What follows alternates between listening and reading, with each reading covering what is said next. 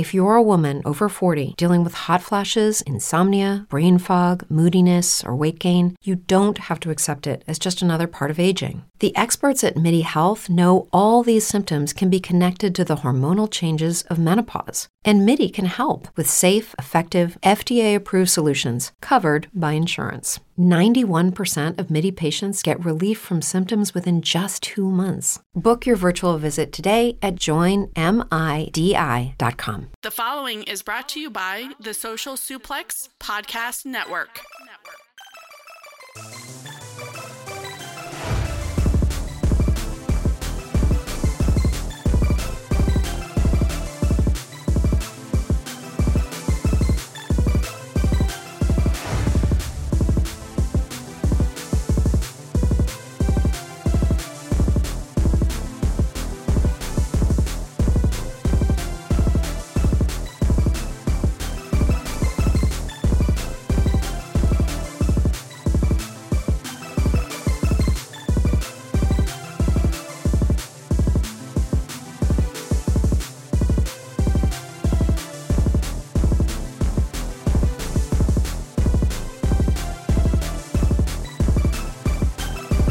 What is up, everybody? Thanks for tuning in to another episode of 8-Bit Suplex. So happy to drop in here on another episode, and I'm going to do a kickflip over here to my co-host, Sandy Gavaria. Sandy, how are you today? Hey, Josh. I'm good. Hey, everyone. Thank you so much for listening and tuning in for this week's episode. I am excited to be here for some more action on Impact and video games, the things we love the most. I do want to let you know that this episode today is in support from Manscaped, who is the best in men's below-the-belt grooming. Manscaped offers precision-engineered tools for your family jewels. They obsess over the technology developments to provide you the best tools for your grooming experience. Thank you so much. They are supporting our podcast. Please check them out online. I don't know if you guys recall from last week, we actually have a great promo going on where you can get the AEW All Out pay-per-view paid for from the Social Suplex Network. Sorry about that. If you make a purchase online, enter the promo code SUPLEX. You can receive 20% off of your order and free shipping. And of course, if you send us a confirmation of the order to socialsuplex@gmail.com, you will also receive All Out on us. So check it out. You guys still have a couple of days left, and let us know how you like Manscaped.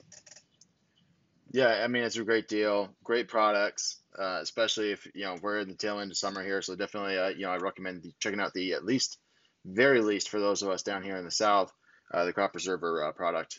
It is the key to make sure that you're not walking like a penguin. But moving on from that, you know, I kind of buried the lead a little bit. Tonight we are going to talk about Tony Hawk's Pro Skater and kind of the impact that had on the gaming industry. But before we do that, we had to talk about a different kind of impact, and that's Impact Wrestling. We had a pretty interesting episode this week, Sandy. We're coming off of Emergence. We're trying to set up kind of the road to Bound for Glory, if you will. And so, you know, before we get into the card a little bit, what were your kind of overall talking points, overall thoughts of the show here? I thought it was a very easy to watch episode this week. It felt more relaxed, like you mentioned. You know, they're you said on the road. Let's not steal AEW's thing. Gosh, they're on their journey to Bound for Glory coming up soon. So we're setting up the storyline, setting up the feuds, kind of continuing still for what we saw from Emergence, and even Slammiversary. There's several feuds that are still continuing from then, and just trying to see where they're going in the future. Very easy, fun. I thought it was a very fun show to watch. Not very wrestling heavy. It was more promo based, kind of getting those storylines out there, which, you know, I can appreciate that they want these long stories to play out, and I can appreciate that effort. Yeah, you know, we had an interesting situation where, you know, after Emergence Night 2, pretty much all the feuds that were kind of, for the most part, set up, they kind of finished them off throughout Emergence.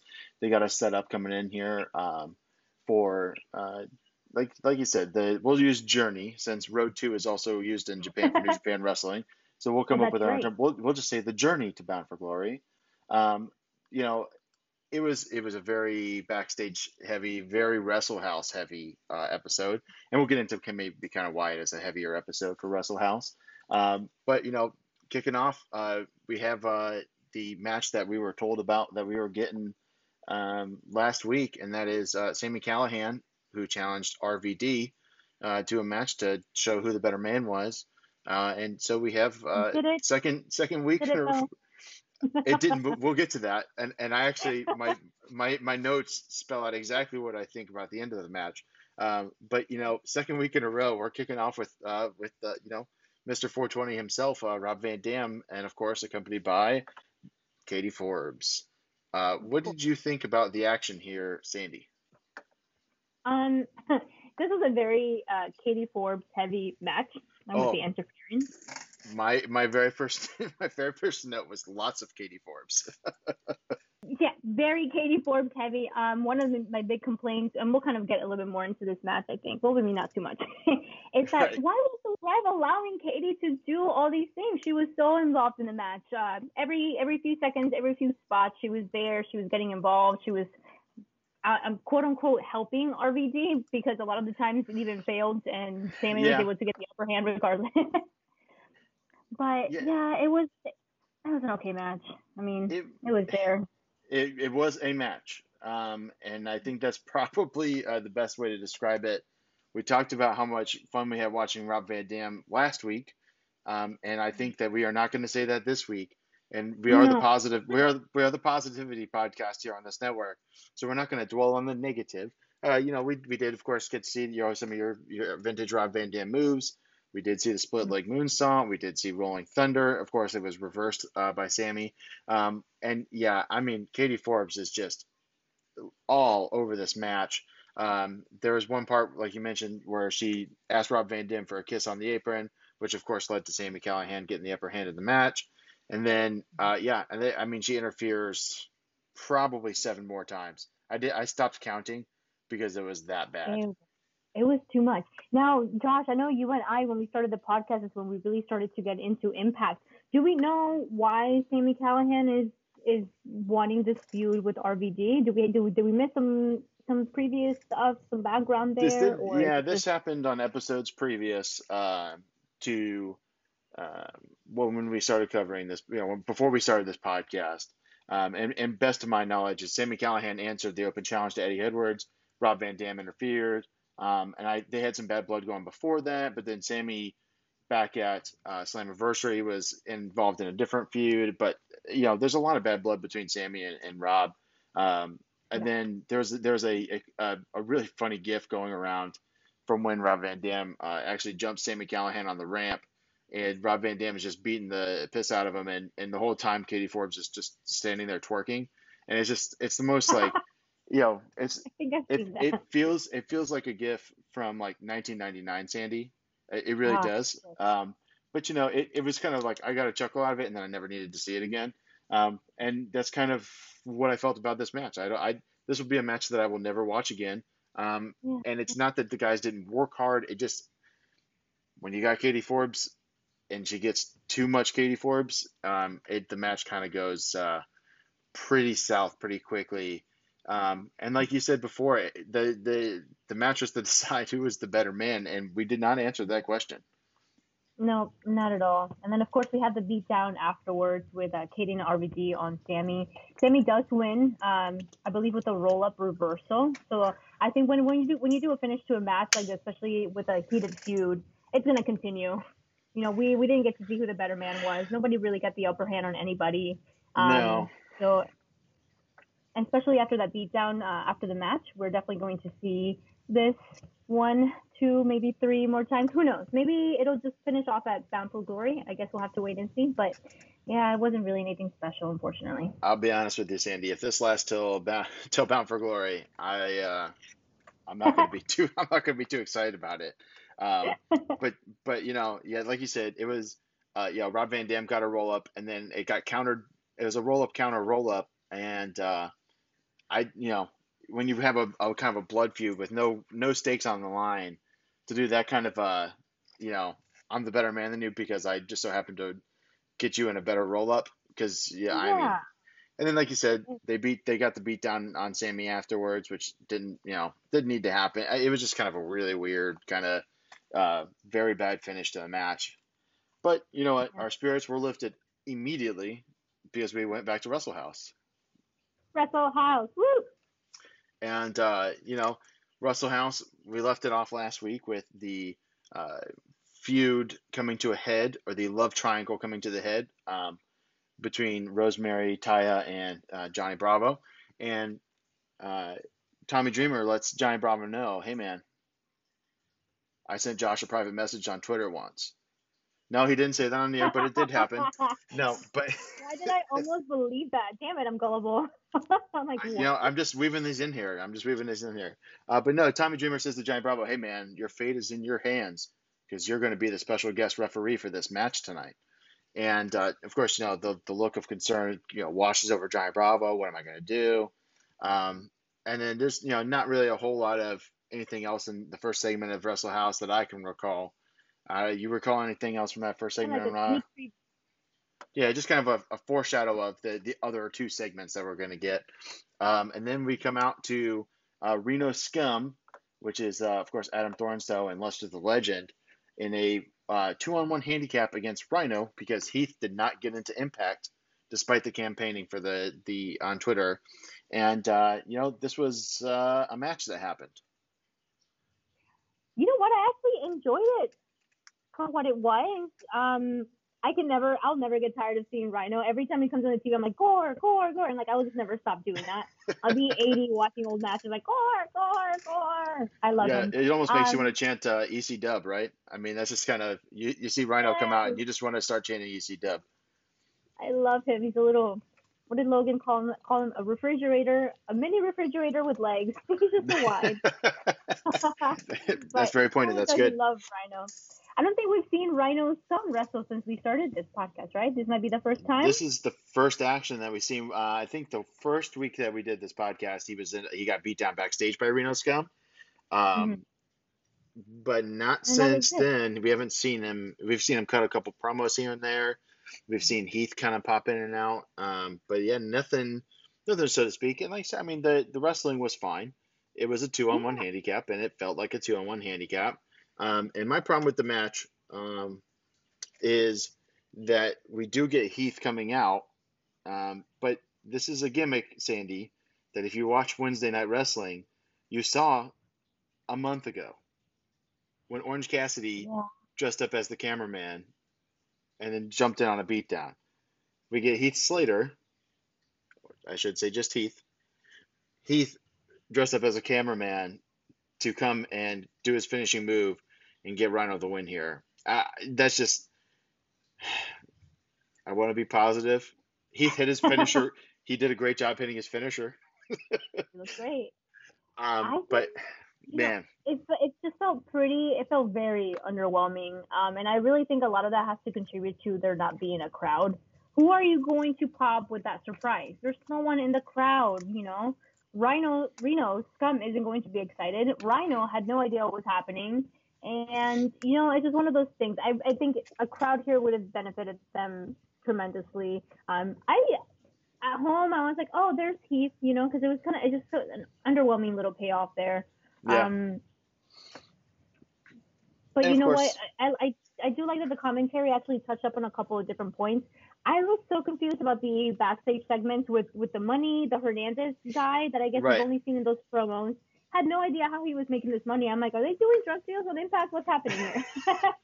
Thanks to commentary, though, we were able to find out that he actually has been winning cash from others by winning at arm wrestling. And I think the situation here was that he put it on the line to Reno Scum if they beat Rhino. Was that the whole thing?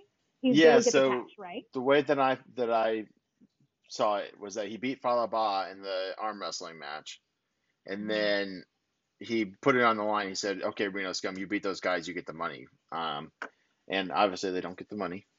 They got cheated because Heath is not a signed wrestler on Impact, wink, wink. Yeah. But, you know, it's like you said, it's kind of lazy. It's kind of meh. It's kind of, it was a rough start for this week's episode from a wrestling perspective, just because, you know, we expect a little bit more, I think. After the past few weeks, we've had some really good weeks of wrestling. We have, yeah. And I think, but Josh, I want to throw out my. I'm sorry, did not mean to cut you off, but I want to throw out my positivity here before I forget. Not too familiar with Reno Scum. The two guys there, actually did not even catch their names, to be honest. I was trying to, and I was like, I just could not. I can tell you that one of them is Adam Thornstow, and one of them is Lester the Legend. Which one's which, I don't think is important. I believe Lester the Legend is the one with the mohawk. With the mohawk, okay. Yeah. The other guy, he did some impressive things there. I was actually pretty impressed by their athleticism. They don't have necessarily a look that makes you go, oh my gosh, those guys are going to be crazy. But they were able to deliver. I thought the wrestling itself, what they were doing, the 2-on-1 with Rhino, actually looked great. I was pretty impressed with a lot of what they were doing. I actually want to see more of what these guys can do. Give them a proper feud, proper angles, and proper matches, and I think it'll look great. And my other positive, Rhino. Rhino, you still got it. Always. Yeah, he can still, I mean, now this is a 4.5-minute match, bell to bell. So it's not like Rhino had to work that long, thank God, because I think he was pretty blown up at the end. But you give Rhino 4 to 5 minutes. I think that's kind of his sweet spot. And obviously, if he winds up tagging with Heath, he can go a little longer because he can take some breaks on the outside. But, I mean, I don't have it in front of me, but Rhino's got to be getting up there in age. So, I mean, I'm pulling it up here. Yeah, he's 44. So, you know, he's in his mid-40s. He's kind of a bigger guy. You know, he's taken a lot of bad bumps in his time. So, you know, hey, you know, but like you said, good on Rhino for, you know, getting out there, gets the win. I'll support him always. By hook or by crook. You know, next we go backstage. And this is kind of a theme throughout the night with Moose, kind of just being overly paranoid about Mr. Ethan Carter III. He's just kind of asking everyone, hey, have you seen EC3? You seen EC3? You know, just kind of freaking out, right? Interrupts a promo, I think, that Brian Myers was giving backstage. You know, he's just kind of popping in, right? Every backstage segment, Moose has to crash in. Hey, have you seen EC3? So it was kind of an interesting thing. And then we go right from that right to the Good Brothers drinking beers and telling stories about, from what I caught on, Luke Gallows beating someone up while being incredibly drunk and then falling asleep standing. I don't know if you followed that any better than I did. No. Just kind of the Good Brothers sharing some bar stories in New Orleans, and that was pretty much it. And of course, my favorite guy, the Rascals, come by. They don't even care to hear what's going on. They want to just prepare for their match, and I think it may have rubbed the Good Brothers the wrong way.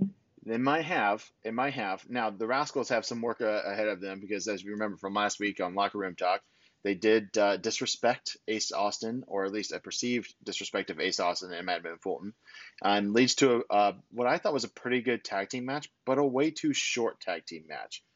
This match logged in at 4 minutes and 47 seconds, but backing up, like you said, the Rascals did not want to take any advice from the Good Brothers about how to beat Ace Austin and Madman Fulton. They said, listen, we're just going to focus. We don't need to. And they're like, hey, man, drink a beer. We whoop those guys, no problem. You can do it too. Just drink a beer. The Good Brothers trying to get everyone to just be good brothers and, you know, good brothering around and, you know, talking good shop. And, I don't know. I think that's what I'm just going to call it. But yeah, flash forward to the match. I thought it was really well structured. I thought that Desmond Wentz did a really good job chopping down Madman Fulton, especially towards the end, keeping him out the outside. But I don't know. I mean, what'd you think about this match here, Sandy? This match is my favorite of the night. I thought it was fantastic. I am obsessed with the Rascals. The more and more I see of them in Impact, the more and more I want to put them in every main event. And, of course, what we learned – well, let's not get ahead of ourselves. We'll get there. Like you mentioned, it was such a great, well-structured match. You know, we have Madman Fulton, who up against Dez in the very beginning – was completely towering over Dez. And Dez, I'm not sure his height, his weight, but, I mean, he's a very fit guy, not too tall, but, man, the difference there. I remember one camera angle just looked at both of them directly, and Fulton was just hovering over Dez. And I'm like, oh, here we go. Dez, or Fulton's just going to go and destroy him, which he kind of did, but Dez got in there. He had some pretty good offense trying to kind of keep Fulton off of him, and a lot of the back and forth with Desmond Wentz, ultimately trying to take down the big guy, trying to not necessarily isolate him. In the beginning, they were just kind of trying to survive, but essentially it got to the point where, okay, we can take on Ace Austin and we can isolate Fulton in the outside. And that's when Wentz just kind of went crazy with dives and Des too, to keep him on the outside, keep him down. When they were finally able to do that, attack Ace Austin, and they got in for the win. What did you think? I think it was. I thought it was a pretty good match. I don't know if it was my favorite of the night. I think my favorite of the night we'll get into a little bit later. But I thought, like you said, the way they kept chopping down Madman Fulton, it never, like, they figured it out, and the way they kind of figured. And then, like I said, this match bell to bell is 4 minutes and 47 seconds according to Cage Match, and it felt like so much happened. Much longer, yeah. So much happened in such a small amount of time. And I really feel like if you give those guys 10 to 12 minutes, they can have a really good TV match. And then, you know, if you want to run those guys, those four guys at, Bound for Glory, give them 25, 20, I don't know, maybe 18, 18 to 22 in that range. I think that those four guys could really put on a show. I've spoken of my affections of Ace Austin before on this podcast, and I think that he would really be a guy that can go with the other two. And then Madman, of course, can get his rest spots, you know, being the bigger guy. But, I would really like to see this tag match run back again. But, like, I'm with you here, Sandy. The Rascals are they're up on my favorites for Impact right now as far as tag teams go. But, like, to me, even the way Des just floats over the top rope when he just gets in the ring, he's not even doing anything offensively in wrestling. The way that he gets in the ring, I was like, oh, I love him. Awesome. And you know what? We're going to get to see them next week in action for the Impact Tag Team Championships against the Motor City Machine Guns. We learned this in This is going to be, if it's not, this should absolutely main event in this week's show. And it should absolutely get that main event ring time, that 12 to 15 minutes that they give towards the end. Agreed. Unlike last week, I mean, obviously that was a 30-minute match. They're not going to be doing that too much. But obviously that was a stipulation. But I think if they give this tag team championship match 15 minutes, we could have a really good match between these two teams. But yeah, they came out, they challenged, they said, hey, listen, because they actually wrestled these two teams at Slammiversary. It was a very good match. They kind of set the angle, of course, that, hey, listen, you guys put an open challenge out. We answered it. You didn't know that we were back in Impact. But we're to the champs now, and we're going to give you a shot at the title since, you know, you gave us this open challenge to get us kind of back in here, get our wheels going. But I think that's probably my match next week that I'm most looking forward to. Oh, yeah, me too. And I love the way that they said, hey, we want to congratulate you guys on your win. They said two things. We want to party with you guys. Right. And then we want to offer you this match. And the fact that they had to turn around, Des and Wentz had to go and, like, kind of consult, should we agree, should we not agree? That was really cute. Like, is there a trick? I'm very excited. The hell? But I'm very excited. I don't think they're not a heel tag team. I think it's okay. I think we can go party with them, That's so true. I do want to backtrack here, Sandy, because I did, and this is maybe a Freudian slip, I did skip over the second segment of Wrestle House, which this is a Wrestle House fan podcast. We enjoy Wrestle House, right? But this second segment, and I skipped it because it is a very long segment. You guys can see the face that Josh is making right now. He literally, when he means long, he means long. Right. Poor Josh. Exactly. I was really, really drawing that word out because, of course, we still haven't at this point. Still haven't figured out who took the Diener's beer. Who took the beer? Right. We're still trying to figure that out. I, of course, on this podcast predicted Tommy Dreamer. We find out later that I was wrong, which I'm very upset about, and Tommy should have written me back about it.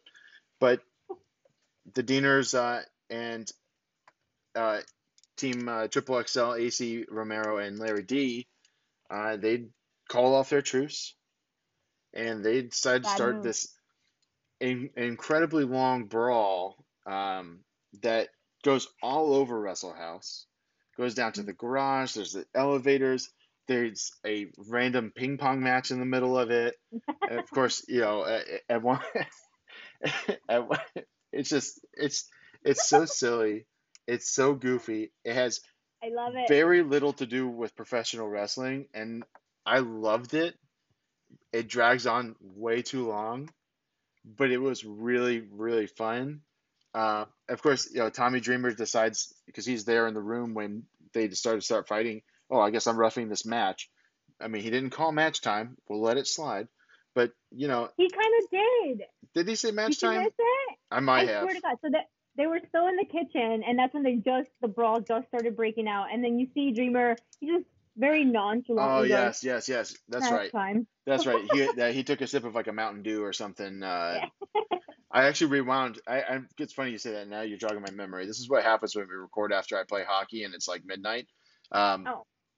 But you did jog my memory, because I remember I rewound because I thought in my mind I saw him take a sip of a beer, and I thought, oh, he was right. But it was like a Mountain Dew or a, you know, Sierra Mist, something like that. But, you know, but yeah, that's to say, you know, they had this one spot where I think it was cousin Jake sets up Larry D on the stage, and then he goes all the way down the hallway to do his like running knee strike, and he starts sprinting down, and AC walks over to Larry D. He's like, hey man, you know, you got time. You got plenty of time here. You can move. He's like, I can't, man. I'm all blown up. I can't. And they just keep on, you know, panning back to, you know, cousin Jake right down. And then he's like, I mean, do you want me to like help you get out of the way? Or he's like, oh, that'd be great. So he just kind of helps Larry get out of the way. And that was the funniest part of the thing. I really enjoy that. You know, if you got, I think this thing went like, it felt like 10 minutes. If not more, like it was a long segment. It felt longer, but it did feel longer at times because there was so many things. But you know, it was fun. But of course, they brawl into the bedroom of Team XXXL, and they find a singular beer bottle, underneath Larry D's bed, and of course, he claims that he didn't do it. But that does not convince Cody Deaner. So they keep fighting. Susie walks in. Now, Susie is very upset that they broke their truce. And next thing you know, the door shuts. We see the camera outside. Tommy Dreamer's there waiting. Susie comes out, and only Susie. And he says, hey, I'm supposed to be roughing this match. Do you see where they went? And she kind of like glances at the door. He goes in, opens the door, makes a face, shuts the door, and goes, okay, I guess Susie won. And then he lifts her hand. He lifts her hands up, and her hand is smothered. Smothered in blood. What happened? We never know. We do see all four guys back ringside for the match later on in Wrestle House, the main event of Wrestle House. The final match of Wrestle House, as we've come to find out, not to bury the lead. But you know, it was a fun segment. Susie wins the brawl as Tommy Dreamer declares her the winner. Never break a truce around her; she'll murder you. Yeah, I mean, listen, Susie is pretty intense stuff here. And now we go backstage with the Virtuosa, Deonna Purrazzo, after the tag match, moving back forward to where we were, because, of course, I skipped over Wrestle House. I'm sorry. Deonna Purrazzo backstage with Kimberly, and she says, hey, listen, I need you to have my back, because I think Jordynne Grace is going to try to she's going to jump my black tie affair here. I thought it was an interesting thing. I don't know why Kimberly would side with Deonna Purrazzo, but that part was kind of lost on me. Felt kind of forced. I don't know. What's your thoughts here? Exactly what you just said. It did feel kind of forced, and unfortunately, sorry, we had an impromptu. We had a run-in from Colleen. She must know that the Colleen's hashtag Chef's Kiss of the Night is coming up. So she just had a run-in and distracted Sandy from her thoughts on Deonna Purrazzo siding with Kimberly. So I apologize to the listeners there, but you know, sometimes these things happen. We record these things live. We go straight through, Sandy. There's no edits here. I tried so hard to keep going, but she was being so cute. I just had to call her in the rest, and I can't wait to eat her cookies. She has to make me some cookies. Yeah, well, she's baking some probably tomorrow, but those are for the road trip up to All Out. I'm so jealous. Yeah, but getting back on task here, you were talking about what your thought about Deonna and Kimberly teaming up here. Deonna, it felt forced. Yeah, just the presentation. No, the presentation, I guess, and the delivery. Kimberly, it felt very forced, and she's not a good promo. No. She's just not. And, she killed it at the delivering when they actually were in the ring and she was introducing Deonna. That part was much better when it was the actual black tie affair. But this backstage segment was kind of forced. Thankfully, though, it was short. We moved right along to another backstage tape with, of course, our X Division champion Rohit Raju. Sure. And he gets interrupted by our friend here and social media personality that you should not follow, TJP. Burn. Poor dude. I wouldn't say poor dude. He's, let's just say he was pushing some nonsense around Twitter. I'm not going to promote him. I'm not going to say go read it, but he just, watch him on Impact, watch him on New Japan Strong, enjoy what you see in the ring, and then just call it a day. And then that's it. And then that's it. But what do you think about this segment here? I loved it. So remember last week we talked about how Raju was saying that, he's going to be giving out everyone an opportunity that wants a shot at his X Division championship because he never received any opportunities. And I was like, wait, that's kind of weird. You're a heel. Why are you over here offering opportunities? Mm. Now we see what happens. TJP wanted a title shot. He wanted an opportunity. And he's like, okay, wait a minute. Sure, I'll give you an opportunity, but first you must face Chris Bay. So right. I'm glad he kind of still held true to what he was saying last week about giving opportunities, but he's still a heel. He's still a bad guy. Why would he want to be giving out opportunities? Right. So he has his conditions. He wants people to work for it. He wants other people to fight, and he'll eventually, I can see him maybe try to wiggle himself out of the situation and not actually give TJP a title shot. I think that'd be a cool storyline where he just doesn't defend it at all. Right. And somehow still make it seem like he is giving out opportunities. Who knows? We'll see how this goes, but I love my man, Raju. And, of course, next week, it is confirmed we'll see TJP against Chris Bay. That'll be next week. Yeah, absolutely. And it's Chris Bay's rematch clause on the line. So that's why Chris Bay is still able to he's still next in line for that challenge because he was the champion, lost it to, of course, Rohit Raju. And then, we'll see what happens there. That's going to be another good match. Another one to good look forward to. Hopefully they give it more than, 4.5 minutes. I think they will because there's a certain segment of the show that we're learning is not going to be a part of it going forward. And that leads us to our final segment, possibly ever, Sandy, of Wrestle House.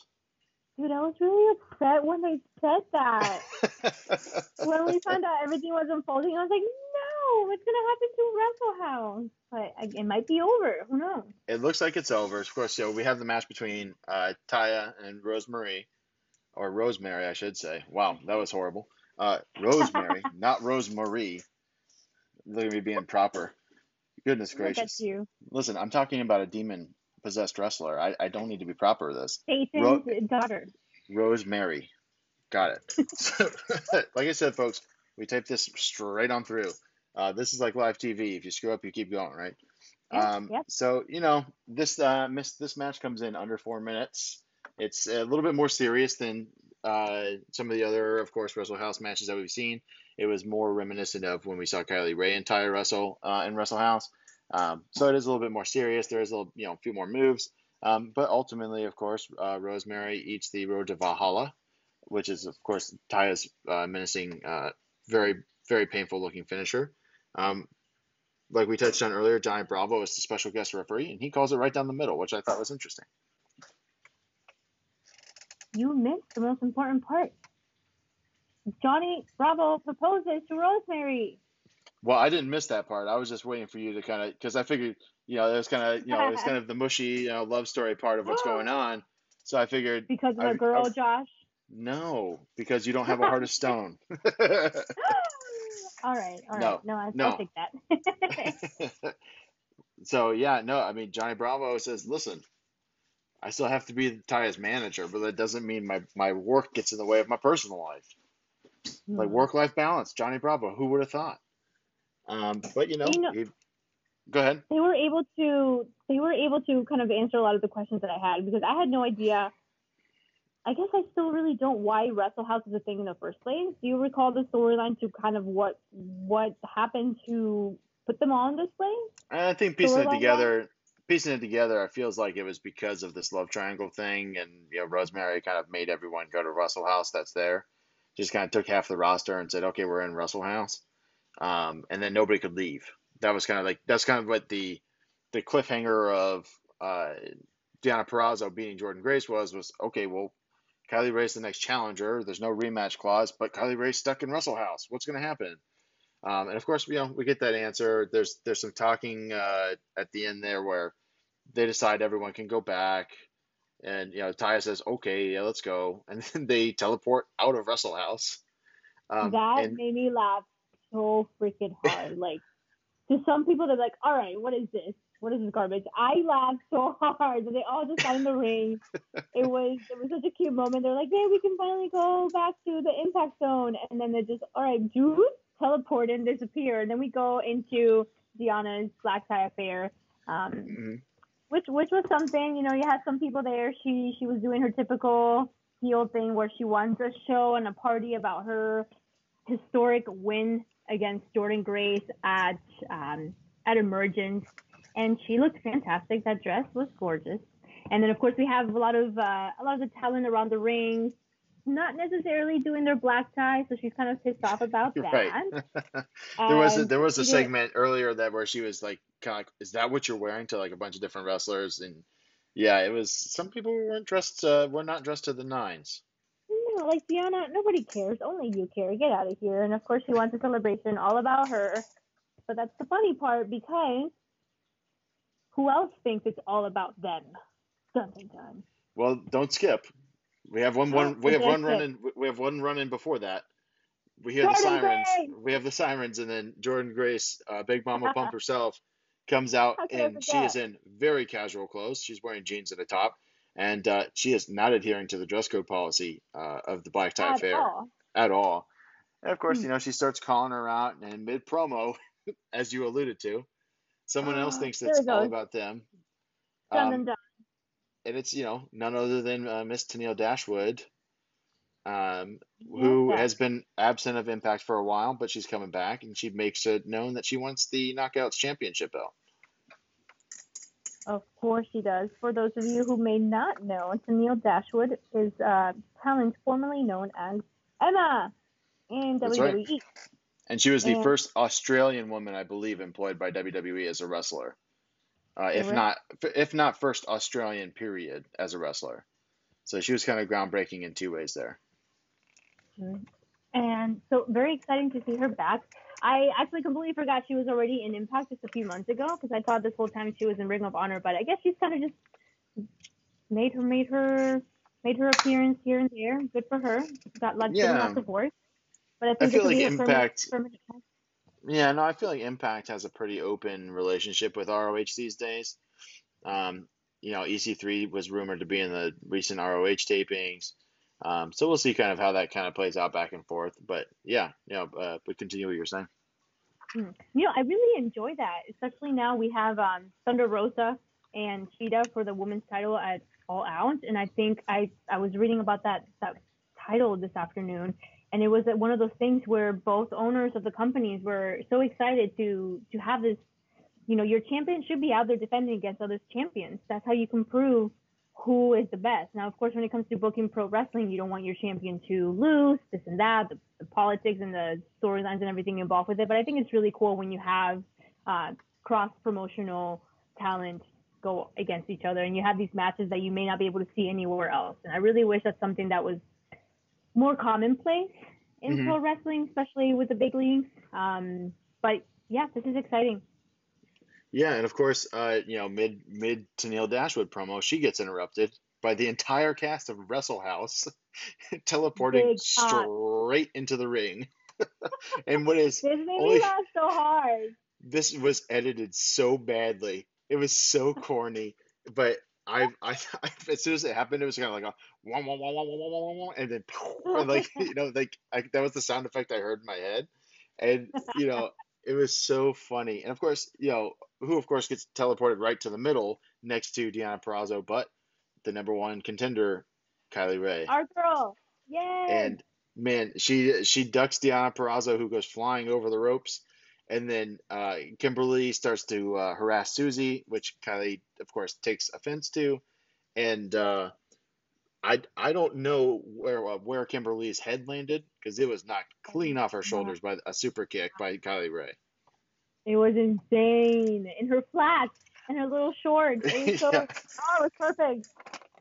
It was really good. Great way to cap off what is the end of Wrestle House. We did find out, by the way, who, of course, was drinking the beer. None other, you know. I mean, it's crazy, Steve. I should have known. I mean, what am I thinking here? You know what it is. I let my affections and my personal friendship with Tommy Dreamer get in the way. Oh, I wanted him to be more part of the storyline, Sandy. Be a professional. But you know what? I'm going to be a professional now, and I'm going to let you take us through this main event here, Sandy.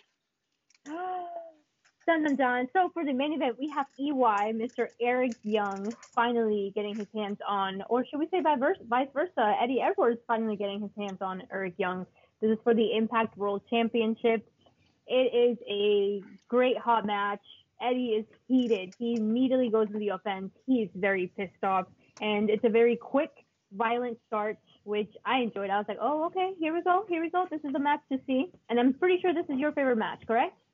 Yeah, this was my favorite match of the night. I thought both guys, like you said, the intensity was off the charts, which makes up for, you know, some of the moves that don't hit as clean. It doesn't matter because the intensity is so much. You know, it's not going to be a 5-star wrestling match where everything hits perfect, but the intensity was off the charts. You know, and that to me, that is so important in wrestling. That's like one of my nitpicky things when it comes to wrestling. If there's no intensity behind it, I can't get into it. I can't buy into it. I can't invest my feelings into it. If I see, that's why maybe a lot of the people from Social Suplex Network were so into New Japan, because man, when they go over there, they go, and it's hard hitting. And doesn't necessarily mean that you have to hit hard every time or try to hurt your opponent. No, it's just if you go in there with that intensity, like, okay, this is a fight between two people. We have to hurt each other, but I'm going to make sure I hurt you more so that I can get this win, because that is the ultimate and the only reason why you're in there. And if you're not showing that emotion and that intensity and that feeling that you're trying to win by hurting the other person, then what even is the point? So to me, this kind of delivered on that on every level. Yeah, and on that note, like you mentioned with New Japan, I'll just throw this out there. The best COVID era match in New Japan that I watched, in my opinion, the one I enjoyed the most, was Yuji Nagata versus Minoru Suzuki from the New Japan Cup. And it was like, what would you say, like 90% forearms and chops? I mean, it was just... They beat the hell out of each other. So just forearms and chops. Right. And of course, you know, eventually, you know, I think it winds up ending with Suzuki trying to go for the Gotch style pile driver, and then gets countered into kind of like the side-by-side backdrop. But when you have that intensity, when you are putting yourself out there, you're selling what you're doing, and you're hitting each other. I mean, Eddie Edwards and Eric Young were not pulling stuff up. They really hit each other. And I thought it was a pretty good match. It's, you know, it's sitting about 3 stars on Cage Match, which, you know, I'd say if you were doing the technical thing, maybe I'm like I've mentioned on this podcast, I don't understand star ratings. I don't know how you get to them. Mm-hmm. I don't know what drives those. But for me, like I watch a wrestling match and I say, okay, you know, I enjoyed that match. I thought that was pretty good, right? And so for me, that's what I got to say about this one. I thought it was a pretty good match. Pretty good match. You have EY working the neck of Eddie Edwards. He did this crazy neck breaker on the apron. I cringed. Neck, yes, but no, it was done perfectly well. But I was like, oh, just regular neck breaker spots to me. I don't know what it is. I have a thing about freaking necks. And whenever those are targeted, I'm like, oh, cringe. But he did this on the apron. I was like, oh, my mind, like, I was just like, he's trying to kill this man. Of course, EY working the neck. Later on, we see when Eddie Edwards finally kind of has a comeback. He's getting ready. He's getting hot again. He takes a couple of dives over the top rope, and I think one through the middle rope where he is targeting Eric Young. And unfortunately, the story here is that he buckled his knee on the way out, which prevented him from doing his Boston Knee Party, the best freaking finisher name ever. Boston Knee Party. He wasn't able to execute that. Every move that he tried up until the finish of the match, he really wasn't able to do at 100% just because his knee was just hurting. It was completely out. Right. What did you think of the finish, Josh? I'm glad you asked, because I always have mixed feelings about this, because when you have a really good match, I want the finish to be clean. I like it when a heel finishes clean. I like it when a babyface finishes clean. I like to walk away from a wrestling match feeling like somebody won and not that somebody cheated. And I think that's probably why growing up, I was never a big Ric Flair fan, because, you know, he kind of coined that hooker by crook, right? And, you know, we see Eric Young get the hockey mask out. He cranks Eddie Edwards with it, and then it does lead to a picture perfect. And I'm going to put my coins, hashtag Chef's Gets Move of the Night, on Eric Young's pile driver. Yeah. And so, you know, that's what won the match, of course, was the pile driver. But how we get there, of course, is the hockey mask. You know, I don't like it. I don't like the hockey mask. I didn't think the match needed it. Then, you know, it sets up a, you know, a kind of shoe-in later on match where, hey, you didn't beat me fair and square, you cheated, and I want you back, because, you know, they use that. And then afterwards, of course, you know, we get another beatdown where Eric Young targets the knee of Eddie Edwards and just completely obliterates it. He does a mean chop block, and I think he then does a knee bar, if I'm not mistaken, after the chop block, that already injured knee. To me, though, you know, so I don't really mind the whole...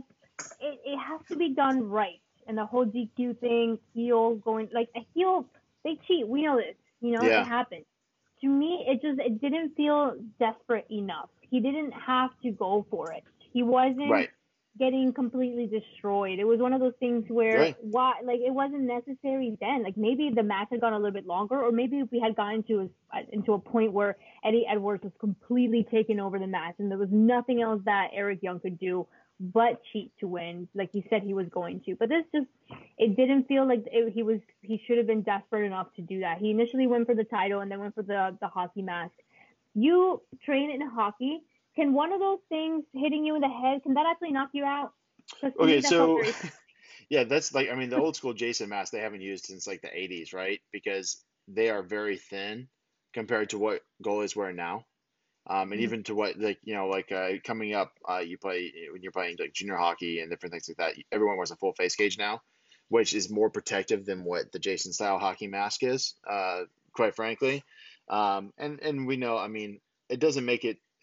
Could it hurt you? Sure, but, you know, knock you out? And no, I don't. And that's part of the other reason I don't buy it. One is I felt like Eric Young had the upper hand already. Yeah. And then. Number two, I mean, the hockey mask is not as solid as, you know, the 20 pounds of gold or whatever, the title belt is, right? So, you know, but I understand why they did it, and I understand the post-match stuff. And even, you know, Josh was on commentary saying, oh, man, he might have ended his career. He's going to be out for months. So I was wondering last week, if you recall, if they did switch the belt, which they did tonight, or not tonight, but this week, how they were going to get to a good opponent for Eric Young for Bound for Glory. And Rich, I think Swan. They kind of – well, it could be Rich Swan. That's what I want. But, of course, Rich Swan is still retired. But I think they'd set it up for Eddie Edwards to have basically a month off, 6 weeks off to lead up to Bound for Glory, because they're selling this knee injury thing. So we'll see what happens. We shall see. And finally – closing segment for Impact this week. Remember, guys, we kept mentioning how Moose is kind of going around like a crazy person trying to find EC3. He finally gets into this room, and it's like one of those old detective movies where they're trying to find this crazy serial killer who has picked his target. Mm-hmm. He goes into this room, and it's all pictures of him from back when he was playing football to the one he grabs a picture and he's like, this one's just from today. That made me laugh so hard. And just a bunch of photos of him at the gym, just living his life. So pretty creepy. EC3 has a map in the middle of this board and kind of is pointing to an exact location. So earlier, EC3 said, you have this amount of time and you have to find me at this undisclosed location. If you can find me, you may have a chance at getting your title back.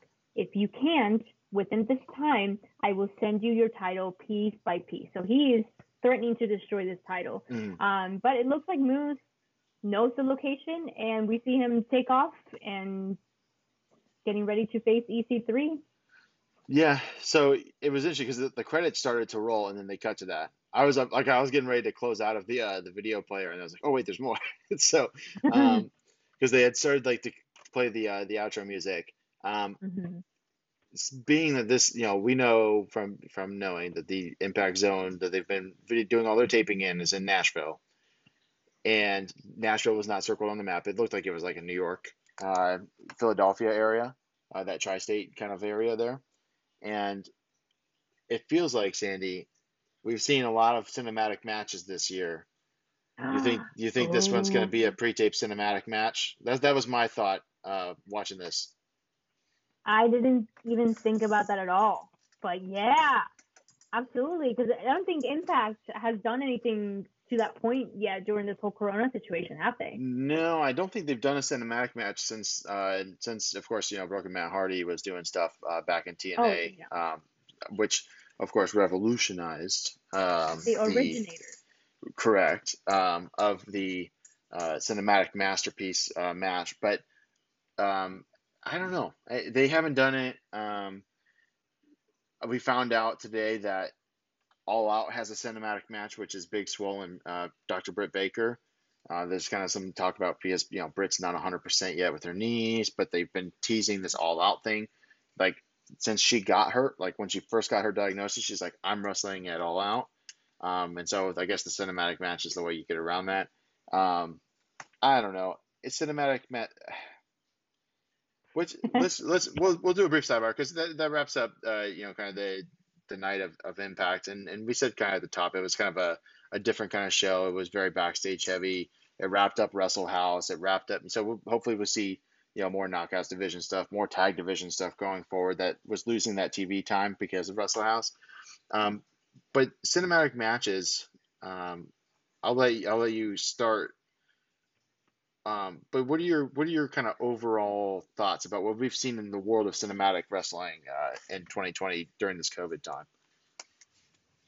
You know what? I've been a fan of it. The Jericho and Randy one. Not Jericho and Randy. Randy and Edge.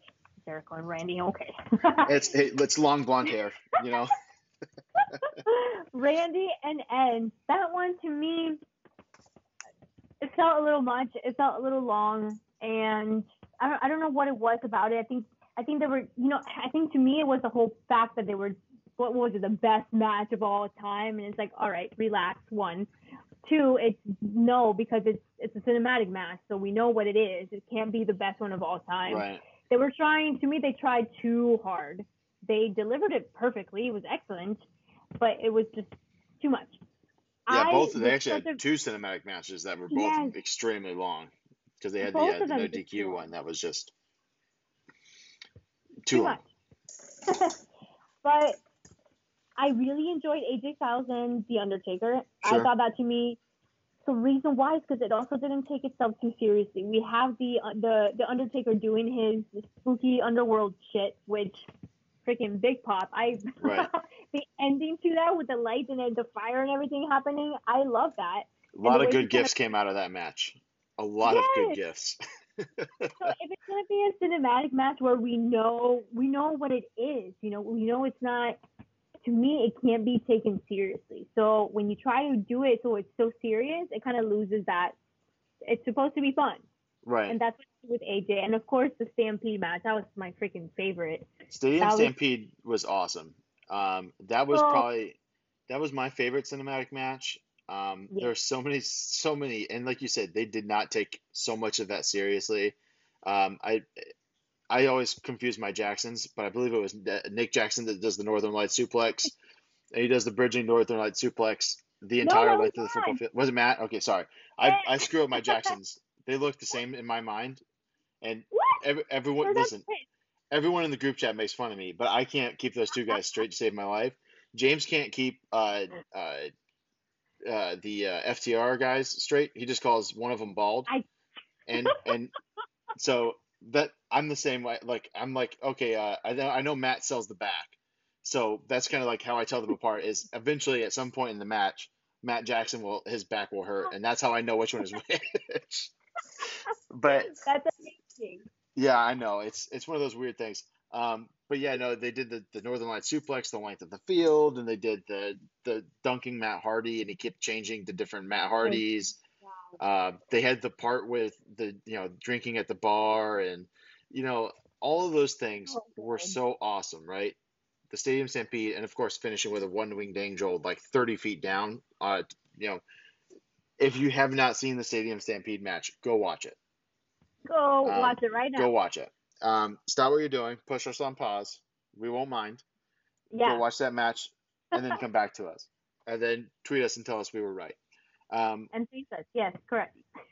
Yeah, I mean, on the flip side of that, there's the stuff that tried to be too artsy. I'm looking at you, Bray Wyatt, Mr. Rotunda. I did not like that match at all. I you can't even call it a match. Oh wait, with John Cena? With John Cena, I didn't. There were some chuckle parts. I thought, you know, John Cena's always going to be John Cena. He's going to, you know, do the joke spots, the this and that. And I don't really like it. But for me, like, cinematic matches, and I didn't like the swamp match either with Braun Strowman. That one was terrible.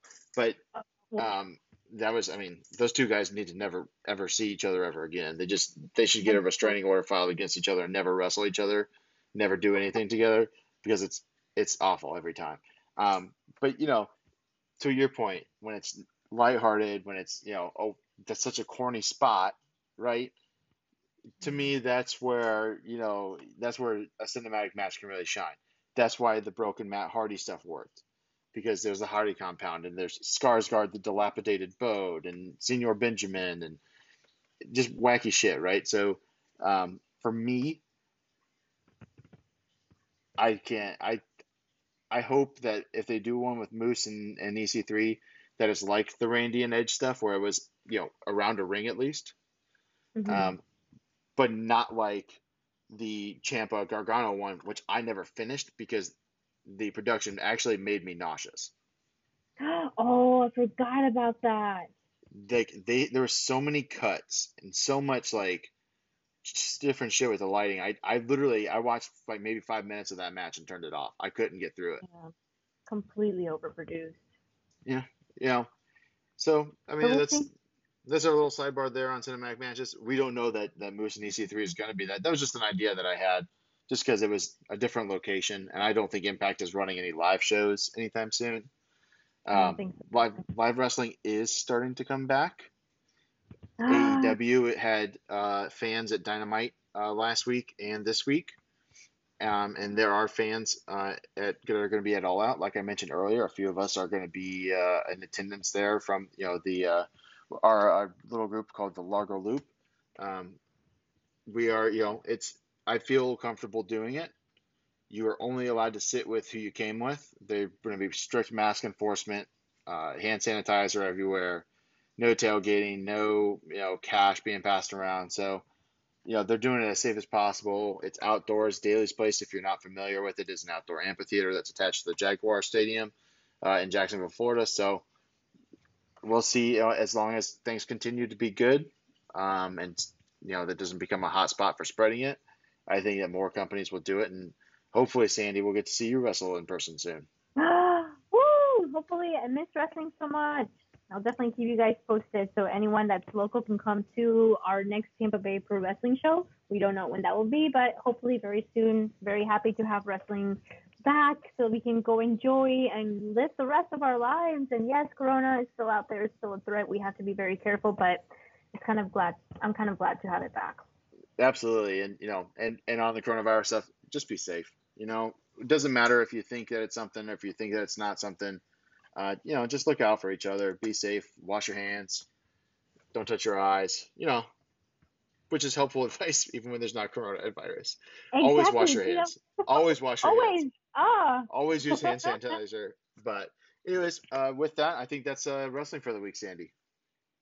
Yes, it is. Can't wait to see what's going on next week. Next week should be a banger. We have some great matches. I cannot wait.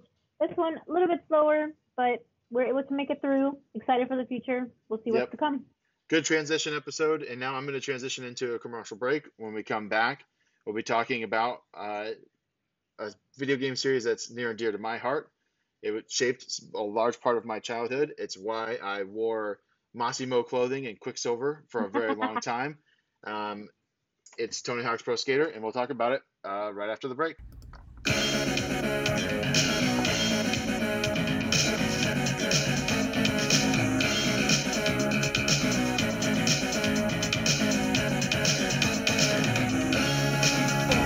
Jordynne Grace, and you're listening to the Social Suplex Podcast Network.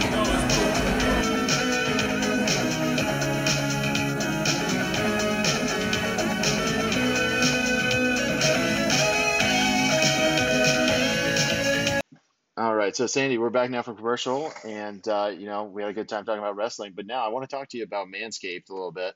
You know, Manscaped is, of course, redesigning the men's trimming below the belt situation here. They are revolutionizing the industry, so to speak, just like Tony Hawk did when he, you know, of course, came out with his game series that we're going to talk about here shortly. You know, there was a time as a kid when I was, you know, going down the street, pushing my board down, you know, try to ollie, try to kickflip. And I don't know about you, Sandy, but sometimes, you know, I tried to kickflip and the board would kick up, and we call that racking ourselves, right? So, it was not great. I did recover. I have two children. And I don't know that Manscaped's Lawnmower 3.0 would have helped with that. But I like to think that it would have made me more aerodynamic so that I would have missed the board. And, you know, maybe with something like that, right? Because Manscaped does use an advanced skin-safe technology that they've developed to make sure that millions of balls worldwide are going to be nick-free. And of course, you know, not necessarily from grip tape, but from your razor. You shouldn't be getting nicks, cuts, burns from your razor when you're trimming down there. And so they have a 7,000 RPM motor with what they call quiet stroke technology to make sure that you're not getting any hang-ups, you're not getting any pulled hairs, you're not getting anything going on there. So definitely make sure that you check out Manscaped's products and get your Lawnmower 3.0 today. Head on over to manscaped.com, use the promo code SUPLEX. And like we mentioned at the top, you get 20% off, you get free shipping. And for literally, this is going to launch on Friday, or release, I should say. And then we have Saturday. You got 2 days left. We have three more giveaways to give away of the All Out pay-per-view. So use the promo code SUPLEX, order your Lawnmower 3.0 or perhaps Crop Preserver if you're in the South and you need to make sure you're not getting swamp butt. And use the promo code SUPLEX. Send us your proof of purchase to socialsuplex@gmail.com. And you know what? Your balls will thank you because they'll be cool, not nicked, and they'll be sitting on your couch watching All Out courtesy of the Social Suplex Podcast Network. It's the final countdown. There you go. You got 2 days. Yeah, listen, I had to catch you. I was going to cut you off there. I think we only get like 5 seconds of singing that song before we're in legal trouble. So I'll check the tape later. No, I'm just kidding. I don't know that. What is that? Is it Europe that sang the final countdown? I don't know. I'm only 30 years old. That song was before me. It predates you also. So I don't know that we're the ones to talk about that. But what we can talk about, Sandy, like I mentioned, is Tony Hawk's Pro Skater. Before we get into Tony Hawk's Pro Skater, I have to say, I played skateboarding kids growing up. I had one on the Nintendo Entertainment System, the affectionately named Skate or Die.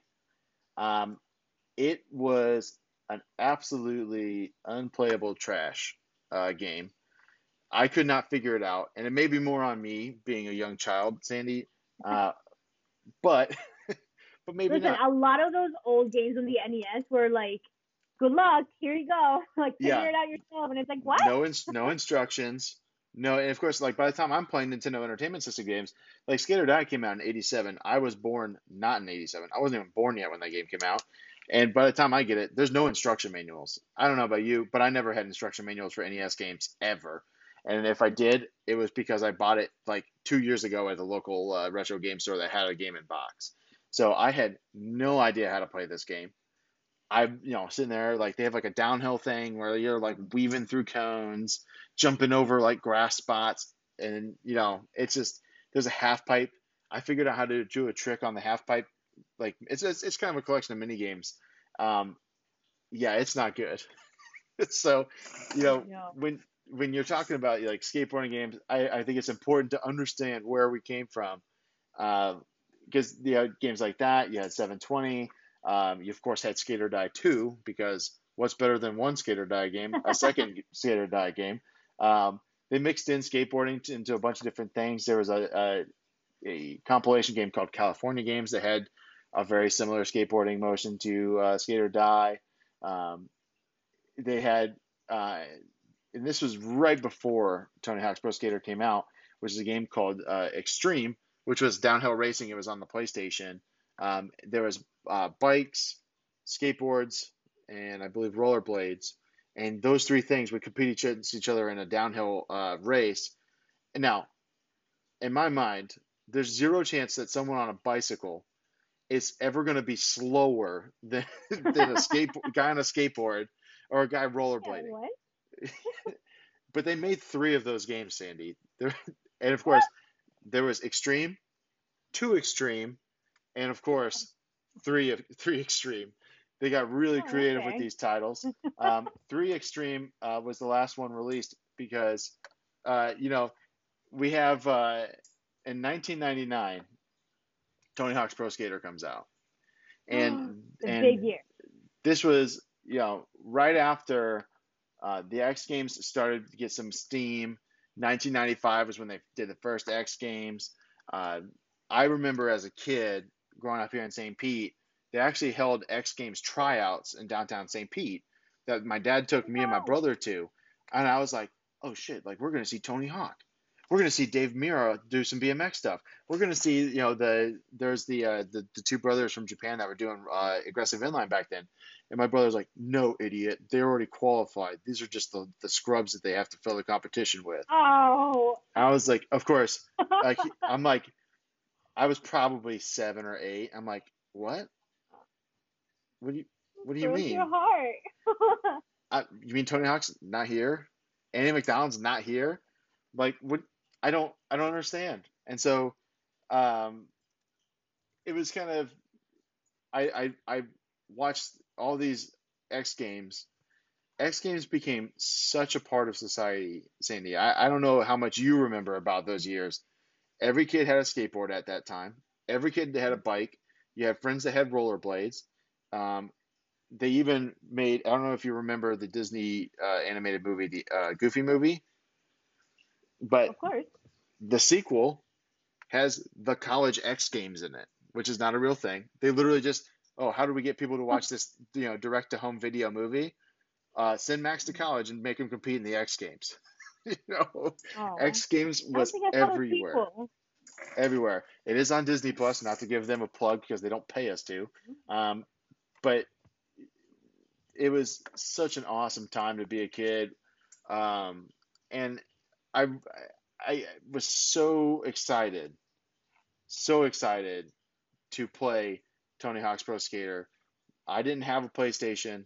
My best friend at the time growing up across the street, Matt, did. And his dad was like, he was kind of always away doing like army stuff. And so when he would come back, when he was around, he'd basically be like, hey, it's Friday. Let's go get a game. And so one Friday, my buddy came home. He called me. He lived across the street, but we still used the phone for some reason. I don't know why. We would literally could have just been out front and just been like, hey, come over. But this is right on the heels too, by the way, of Tony Hawk doing the 900 for the first time at the X Games in 1999. History was freaking made. I remember that, because who wouldn't remember that? It was huge.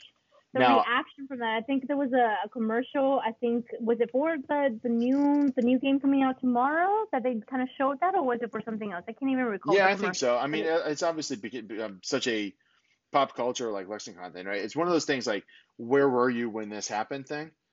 Exactly. And for skateboarding, that was never a thing. Like, skateboarding has always been like counterculture. It's always been, oh, look at those kids on their skateboards, you know, damn hooligans, right? And that's how it's always been from the 80s. You know, the 70s is really when it kind of got started, and when it really picked up in the 80s. It's always been this counterculture, not really a thing. And, of course, you know, ESPN with the X Games really capitalized on it and pushed it into the mainstream. And I remember sitting in the living room with my brother and just watching Tony Hawk try it over and over and over again, right? And, of course, he doesn't win the competition because he doesn't land it during competition. I think Bucky Lassick maybe wound up winning, or Andy McDonald or something. Maybe Bob Burnquist, you know, one of the legends, right, that were all competing at the same time.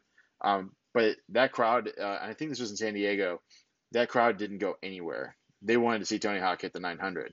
And, of course, ESPN, thank God ESPN didn't cut away. They just kept it rolling. I remember, I don't know if you remember, Sal Masakela was hosting the X Games back then. He's up on the deck. He's like, oh, okay, Tony's going to do it again. Tony's going to try again. And I just remember, like, me and my brother just sitting there like, okay, edge of our seat. Come on, Tony. Come on, Tony. And then he hits it. And then it was so sketched. And we were like, oh, yeah. It happened in slow motion when you watched it live, right? I mean, it was such a monumental thing. And me and my brother, like, over in, you know, Largo, Florida, jumping up and down in our living room because Tony Hawk hit the 900, right?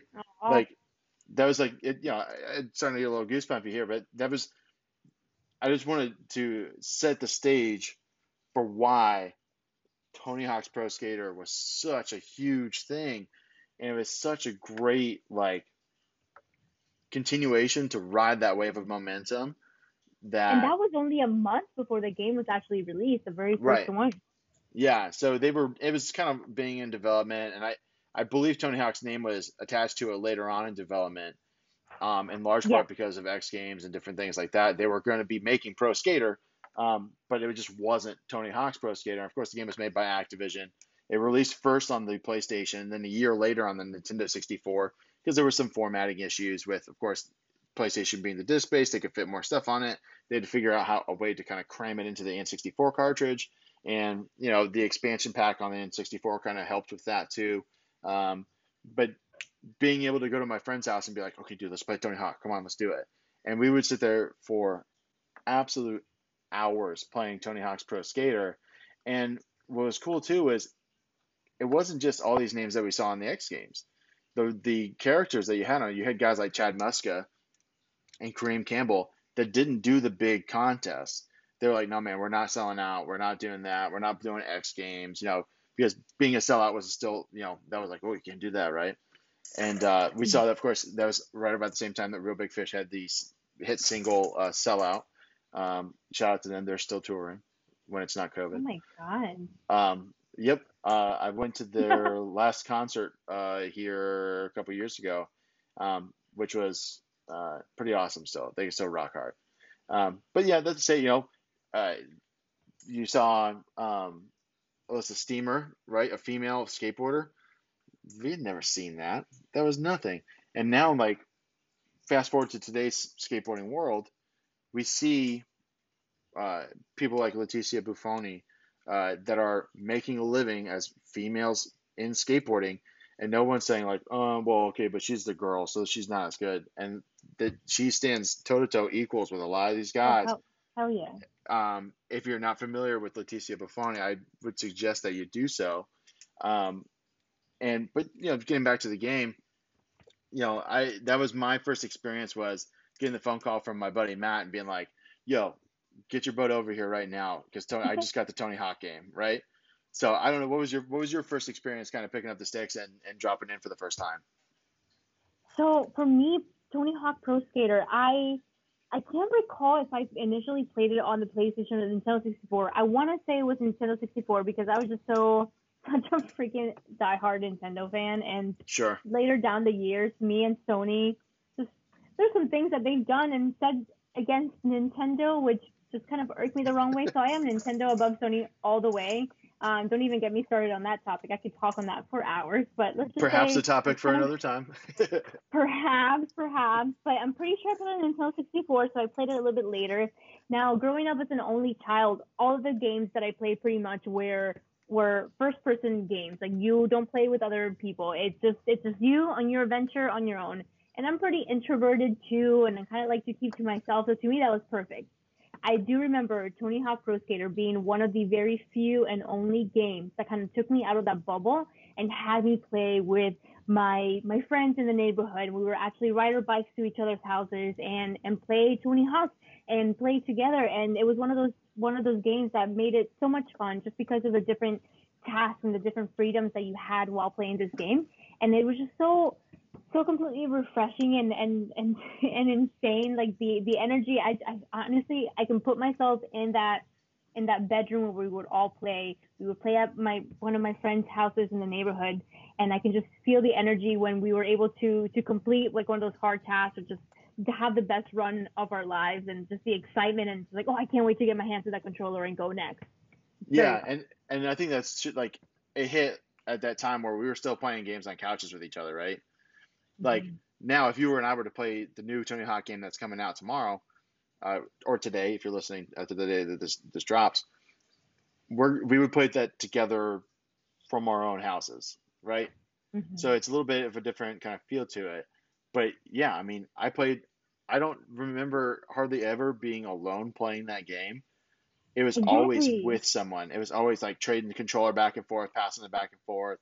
You know, oh man, I can't get this part, and then you hand it to your buddy, and then your buddy nails it, and then you know, pass it back. Oh, I can't get to that secret tape. Oh, well, here you go, right? So, and like you mentioned, like there was you know high score challenges. There was you had to collect the letters for skate. It was kind of like a you know there was different modes kind of built into these levels, and these levels were pretty big for the time. I felt like you know. They were huge for the time. I mean, we're talking PlayStation 1 and Nintendo 64. So the idea that they had these big playable levels where you could get on the roof, where you could, you know, jump this, or you can wall ride up this thing and go to these different areas. It was really awesome. And I'll take a step back to talk about the soundtrack for the first game. The soundtrack for the first game was awesome. So, I mean, you had, you know, guys like Primus, you had Dead Kennedys, you had the Vandals, all these like classic like bands that were associated with skateboarding. And then there was this, you know, little known band out of California called Goldfinger that became the hit song on the soundtrack with their song Superman. And we talked briefly before, you know, I clicked the record button again, but you know, Goldfinger, the lead singer of Goldfinger, John Feldman, tells a story about how he was, you know, Goldfinger was touring and opening for a major act, and nobody cared. When they took the stage, nobody danced, nobody moved. They're playing their asses off, and then they play Superman, and instantly the crowd goes, "Oh, I like that song. I played Tony Hawk's Pro Skater," and then instantly the entire building erupts and starts dancing and playing to their music. So the impact of this game, from both a video game perspective, and also from a cultural perspective, we got big music coming out of this, and big, you know. Guys, John Feldman and Goldfinger still tour today. So, you know, it's one of those things where livelihoods were changed completely. And I think, too, like we mentioned earlier, having a person like Alyssa Steamer in the game, or Kareem Campbell, who's a, you know, an African-American skateboarder, that kind of representation got more people involved in skateboarding and different action sports. And then, you know, being able to get people into different music. I don't think the impact of Tony Hawk's Pro Skater in 1999 and then 2000 when it released on the Nintendo 64 can really be discredited. I think it's a really awesome game. I think it was huge, just period, across the board. And it was not the only one they made, Sandy. Not at all. But going back to what you just said, so it's crazy to think that we were kind of able to be a part of that historic release in that game, and how the different impacts that it had in music, in pro skating, in video games, in pop culture, and we didn't even know it. Because back then, I mean, you're just playing a video game. You're playing it with your friends, And one of the main reasons why I think that game we were able to play with our friends, hands down, the music. I remember the music to this day. Oh yeah. And it just, because it was a like a free task kind of video game where you didn't have a specific kind of like adventure like they did in the later games, which to my opinion is why they didn't do so well. But we'll get to that. You know, it made it more fun. It made it more like a party. Like the only games that I can really think of, I just said party, but yeah, Mario Party, you know, when you're passing the controllers around. Right. Hey, with Tony Hawk, with that music, it just honestly felt like you were just having a party with your closest friends when we were very young and just having the time of our lives. And it's crazy to think that we were a part of that impact that they were, that game was able to put in our childhood. And yeah, I mean, looking back on it now as an adult, I just say like, okay, because of Tony Hawk, because of X Games, because of Tony Hawk's Pro Skater being released, I got into skateboarding. I tried my damnedest. I was never any good at it. I went to skate parks. I rode ramps. You know, I got hurt. You know, and even like it changed how we went to the toy stores. I don't know if you remember Tech Decks, but every time I got a toy at the toy store, it was a Tech Deck, and it was like, oh man, that one's a Birdhouse Tech Deck. That one's got Tony Hawk's logo on it, right? Or, you know, that one's got, you know, Bucky Lassick, or, you know, that one's got so-and-so. And so it became like this huge rooted part of our culture. And it happened without us even really knowing about it, right? It just kind of bled into it. And I think that just speaks to the nature of what skateboarding is and how freeing the experience of skateboarding actually is. If you've never tried to learn how to skateboard, it's a very, it's odd because it is an action sport, but it's also very expressive. And no two people skate the same way, right? Mm-hmm. It's a creative thing. It's awesome. And you know, we talk about professional wrestling. No two people wrestle the exact same way. It's an art form. It's self-expression, and the same way skateboarding carries that way too. But you know, not to get too much into the philosophical, because we have about 40 more Tony Hawk games to talk about. Oh my god! But no, we're not going to talk about all of them. Don't turn off the podcast. Stick with us here. Stick with us here. But I will call out here, and the amount of platforms that you can play Tony Hawk on. You want to take a stab at how many different systems or handhelds or things you can play on? Oh my gosh! No, hold on. All of them. I know they had a game. Tony Hawk's Pro Skater 4 came out. I know on GameCube. I know they had a Game Boy Color version. I know Xbox 360, the original Xbox, PlayStation 1, PlayStation 2, PlayStation 3, oh my, everything. So, I don't know the number. What's the number, Josh? There are 20 different platforms, 20, that you can play a Tony Hawk's Pro Skater game on. Sandy, you can't do that with any other game series. I'm willing to bet. And what's crazy is, I don't know if you remember the shortly lived N-Gage handheld system. But there was a Tony Hawk game on that too, so that counts. You know, the what now? The N-Gage. Yep, I was like, what? Yeah, that thing. It came back to me. If we ever talk about systems and handhelds that didn't work, you know, a la Virtual Boy or ColecoVision, if you want to go really old school. Virtual Boy was ahead of its time. Damn it, I hate that failed. It was ahead of its time, but also caused a lot of back issues. But that's not what we're talking about today. Don't get me started, Josh. But no, I know that's maybe that's something for another time. I do get requests for throwback systems to cover here. So if you want to hear us talk about Virtual Boy, let us know. It might be lumped in with some other things because I don't know your experience with it, Sandy. But mine was limited because I was like, man, I'm done with this. I played Mario Tennis like 3 times. I was like, man, I can't play this. I'm not going to because you had to kind of like lay prone like you're a sniper in the military, just because the stand was terrible. We're getting off topic here, but just for, a little sneak preview if we ever decide to talk about Virtual Boy in the future. There you go. But, ironically, Virtual Boy did not have a Tony Hawk's Pro Skater game because it failed before it could. So... They had a fantastic 2 follow-ups to the original game. Tony Hawk's Pro Skater 2 and Tony Hawk's Pro Skater 3 are 2 of the highest-rated games, not only on the PlayStation 2, but of all time. Mm-hmm. I think IGN at the time, and Game Informer at the time. I was a big Game Informer kid. I think both of those publications gave Tony Hawk's Pro Skater 3 like a 9.5 and like 2 a 10, if my memory serves. But I mean, they were just flawless. And what I appreciate is when you have a video game series that you're starting, it would have been so easy for them to say, let's just do Tony Hawk's Pro Skater 1 again, but with some different skaters, or maybe a couple new moves, or just different levels, right? But they continue to push the boundaries. They continue to innovate. They added, things like manualing for combos and reverts and different things like that to expand what you really could do. It didn't have to just be linking grinds and linking, wall rides and things like that. And they did expand the roster. They did, so 2 and 3 were awesome. I don't know how much you got to play those, Sandy. I remember playing them, but I just, my memory just does not serve me right when it comes to it, especially when putting them apart from one another. They added things to the original gameplay, which was a safe route. And I guess I know to me, if a game or even a band, as time goes, if you're staying the same, you're not progressing, Right. But some people enjoy the fact that when their favorite band changes the way they sound musically, or when their pro wrestler changes a character and it's not the same person anymore, some people don't like that.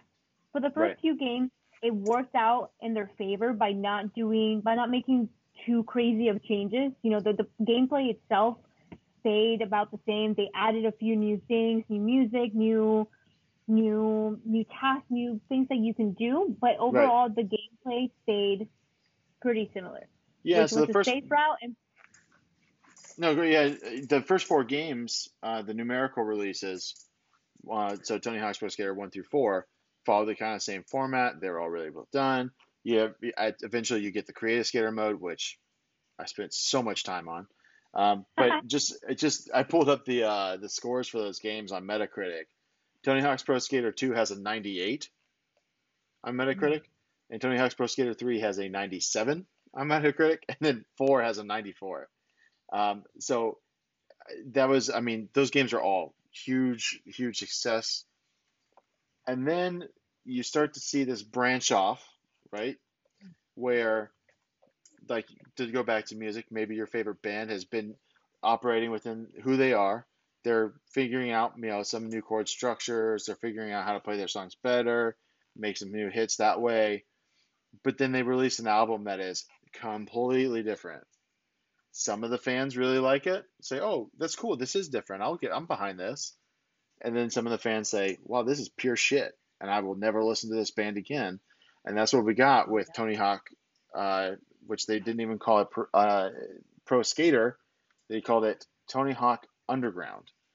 And Tony Hawk Underground was a very, very, very big risk for them to take because it wasn't the traditional Tony Hawk formula. It wasn't the Pro Skater formula. And it added things like walking around with your board in your hand and climbing ladders and doing things like that, which at the time felt really cool. But looking back on it, it left behind the Tony Hawk's Pro Skater gameplay, and it kind of became a victim of the times because now Bam Margera's in the games, and now we're incorporating a lot of the cast of Jackass, including in Tony Hawk's Underground 2, you play as Steve-O riding a mechanical bull. And what? Yeah, if you didn't play Tony Hawk's Underground 2, you do not have to. But every level had their own secret character that you could play. And when the Barcelona level, you play as Steve-O riding a mechanical bull. And doing grinds with a mechanical bull is that just ranks up there with the stupidest shit you can do in a video game, period. And I'm so intrigued. You could probably get the game cheap at a local game store if you wanted to.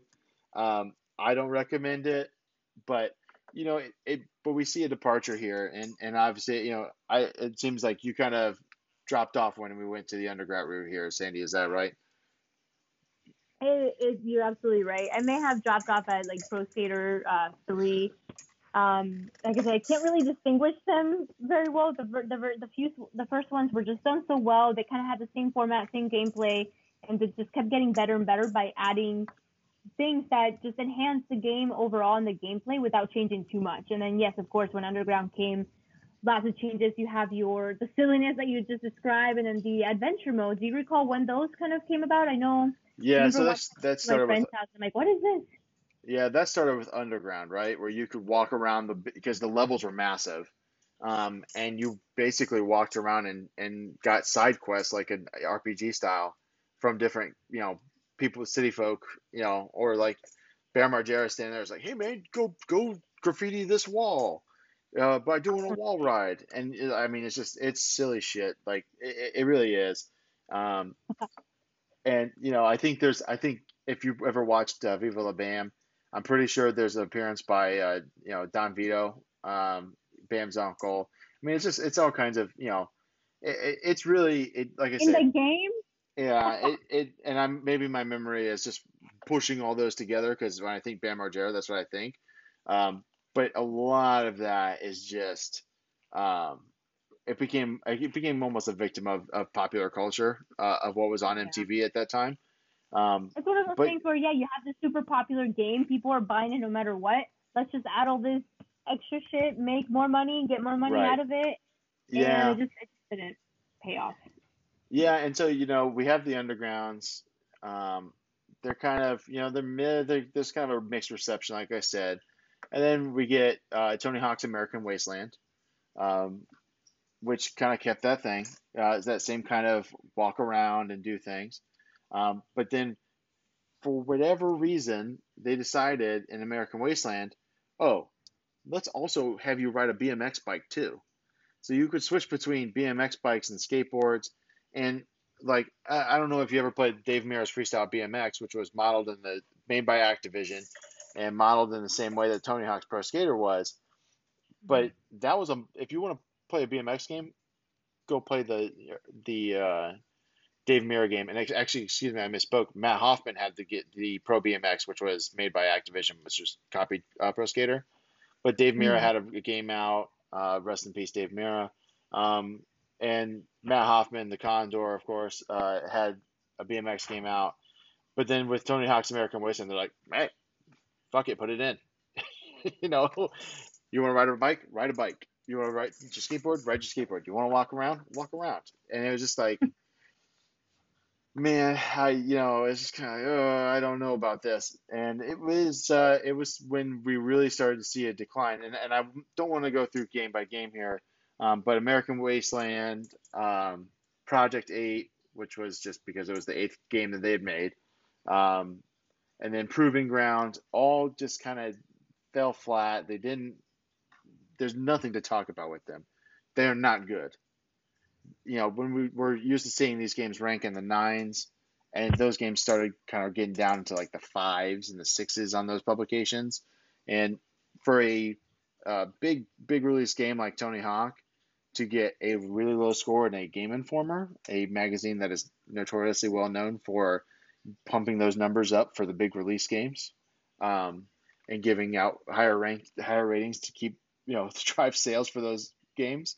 For them to turn around and be like, we can't, our journalistic integrity at this video game magazine, we can't even give you a fluff number. Like, this game's a 5 or this game's a 4. And they just kept getting worse and worse until we really, and I cannot emphasize this enough, we really hit the bottom of the barrel with the motion controls, skateboard controllers. They did 3. I only remember one. But they did 3 games, Sandy, using a skateboard peripheral. What? I don't even remember this at all. I'm envious of you because I do remember them. Sandy and I both in our past worked at a giant retail store. It's a a square shape, blue paint, and they have a yellow logo. Rhymes with Shmeshmai. But not the very lead. We worked there at different times. We actually worked at the same store But I left, and then she kind of went there, and then, you know, we worked at a different company, but at different times. And when I left, she came there. It's kind of, you know, this weird kind of, you know, follow the leader game that we've been playing without knowing each other. But when I was at that store, right, when I was at that retail store, the Nintendo rep came in because they were really excited to show off this new skateboard peripheral for the new Tony Hawk game, exclusive to the Nintendo Wii. It was like, yes, Nintendo has their exclusive Tony Hawk game now. And the skateboard peripheral never worked, ever. We literally installed it in the store, and she's like, go ahead, try it out. And four of us tried it, and it was pure garbage.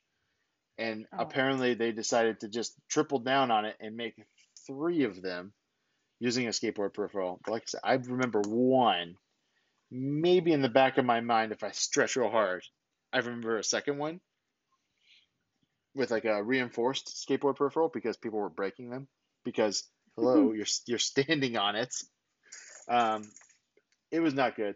It was not good. It goes the Tony Hawk skateboard peripheral goes into the rubbish bin of bad peripheral items, bad accessories throughout time. It goes in with the power glove. It goes in with the Duck Hunt light zapper. It goes in with the rollin' rocker. It goes in with, you know, you think of a bad accessory that didn't work the way it was supposed to. Like, did you ever play the game Track and Field on the Nintendo? That had the mat. Like, you literally had a mat where you would like run in place on the mat, and then you were supposed to be like doing actual track and field events on this mat, and so you would literally just sit there and like run your feet, right? Well, guess what? It didn't work when you ran on your feet. So every single one of us would be laying on our bellies and just drum rolling on the controller. Well, listen, you still got your arm workout in, okay? But it wasn't responsive to your feet, and you couldn't move your feet fast enough to beat the AI in the game. But that's a sidetrack there. So, but I have to say, just never ever bother. If you see a local video game store, they have a bundle where they're selling you like Downhill Jam and the skateboard peripheral, and it's super cheap, like $15. Go buy yourself like Chipotle for lunch instead. It'll have a longer lasting positive effect on you than playing this game. I promise. All right, here's my positive spin on that. This is only on the Nintendo Wii, right? Because at that time, yeah. It wasn't. When did PlayStation try to do it wasn't even that point. The PlayStation Move was later, yeah. And then Kinect was around the same time. And I'm not a Kinect or a Move. I hate motion controls for the most part. I think the Switch has done a good job with it, but that's a topic for another time. Oh, hell yeah. My positive spin on that is that Nintendo, they're so great at trying new things. Sometimes they fail, but hey, when they fail, they get back up even faster, even stronger, even better. So I will always have Nintendo's back, damn it, for having them try. So I actually do want to try that motion skater thing you're talking about. Maybe I can find it. I'm sure there's a look. I'm sure, yeah, if you do find it and you do try it, maybe, you know, have Logan, your boyfriend, videotape you trying it, and we'll throw it up on Twitter. And then we could see you try to play Downhill Jam. I'm on a hunt. Yeah, I mean, good luck with that, right? So, but you know, and so, you know, after that, they did go back to a numerical release, kind of back to the basics. But before that, they got their lunch eaten by another skateboard franchise. Oh. And this might be the only time that we talk about this series, and I want to give it its due. We won't do a deep dive into all of the games, but it was just called Skate. And it was produced by EA Black Box, and I absolutely loved the pure skateboard feel of Skate because it was a more traditional sim. It wasn't arcade. You weren't doing, you know, 1260 varial heel flips. You weren't, you know, doing triple front flips. You were doing quite literally very mechanical. You were doing real skateboard moves, and when you were able to link like a flip into a grind and a flip out, that felt so good. Mm-hmm. But I don't know. What was your experience with that series, Sandy? Not very much. To me, it was actually quite difficult. I don't know why. I just could never freaking get it. So I didn't own it. I remember when it came out, actually years later, it may not have been the original one. I would go over to my friend, I think it was my friend Josh's house. Oh, so many Joshes that I know. Different Josh. Started. Hey, we get around. My buddy Josh, yeah, my buddy Josh and Tiago, and I think my friend Riley, like they would have it and they would get together and they would have people over and I would just kind of like watch them play. And a couple of times I got to maybe go around playing it, maybe at my other friend's house, but I never had enough time to really figure out what the heck was going on, but I just remember watching it. It's like, yeah, it was skateboarding video game at its purest form, completely mechanical, very, and it was engineered that way. Exactly what you said. It's taking it back to the basics. No fancy, goofy video game stuff. So they even kind of went above and beyond that initial pro skater, Tony Hawk's pro skater style. Yeah, because, you know, pro skater, like you said, it was very arcade. It was very, you know, try and get 1,000,000 points. And then skate was actually spearheaded by Rob Dyrdek, who you know from his MTV shows. I forget what the name of his current show is, where he watches the stupid people on the internet crash and burn. Ridiculousness. Ridiculousness, thank you. You know, so Rob Dyrdek, who is a pro skateboarder, very involved with DC shoes and different things like that. He kind of spearheaded this project, and I really enjoyed it. And it was a vacuum that this pro skater games created for themselves of, hey, there needs to be a skateboard game out in the market, and we can't make a good one now for some reason. And then he stepped in, you know, EA comes out with a couple of bangers. Skate 1 through 3 were all really good. It's one of those things that you're thankful that you got it. And there's, you know, a rumored Skate 4 in production. So that might be coming back, which everyone's pretty stoked about. That was like a big thing on Twitter a few months ago. But yeah, so I don't want to just gloss over the fact that Tony Hawk did have competition throughout the years. Most of it was pretty bad.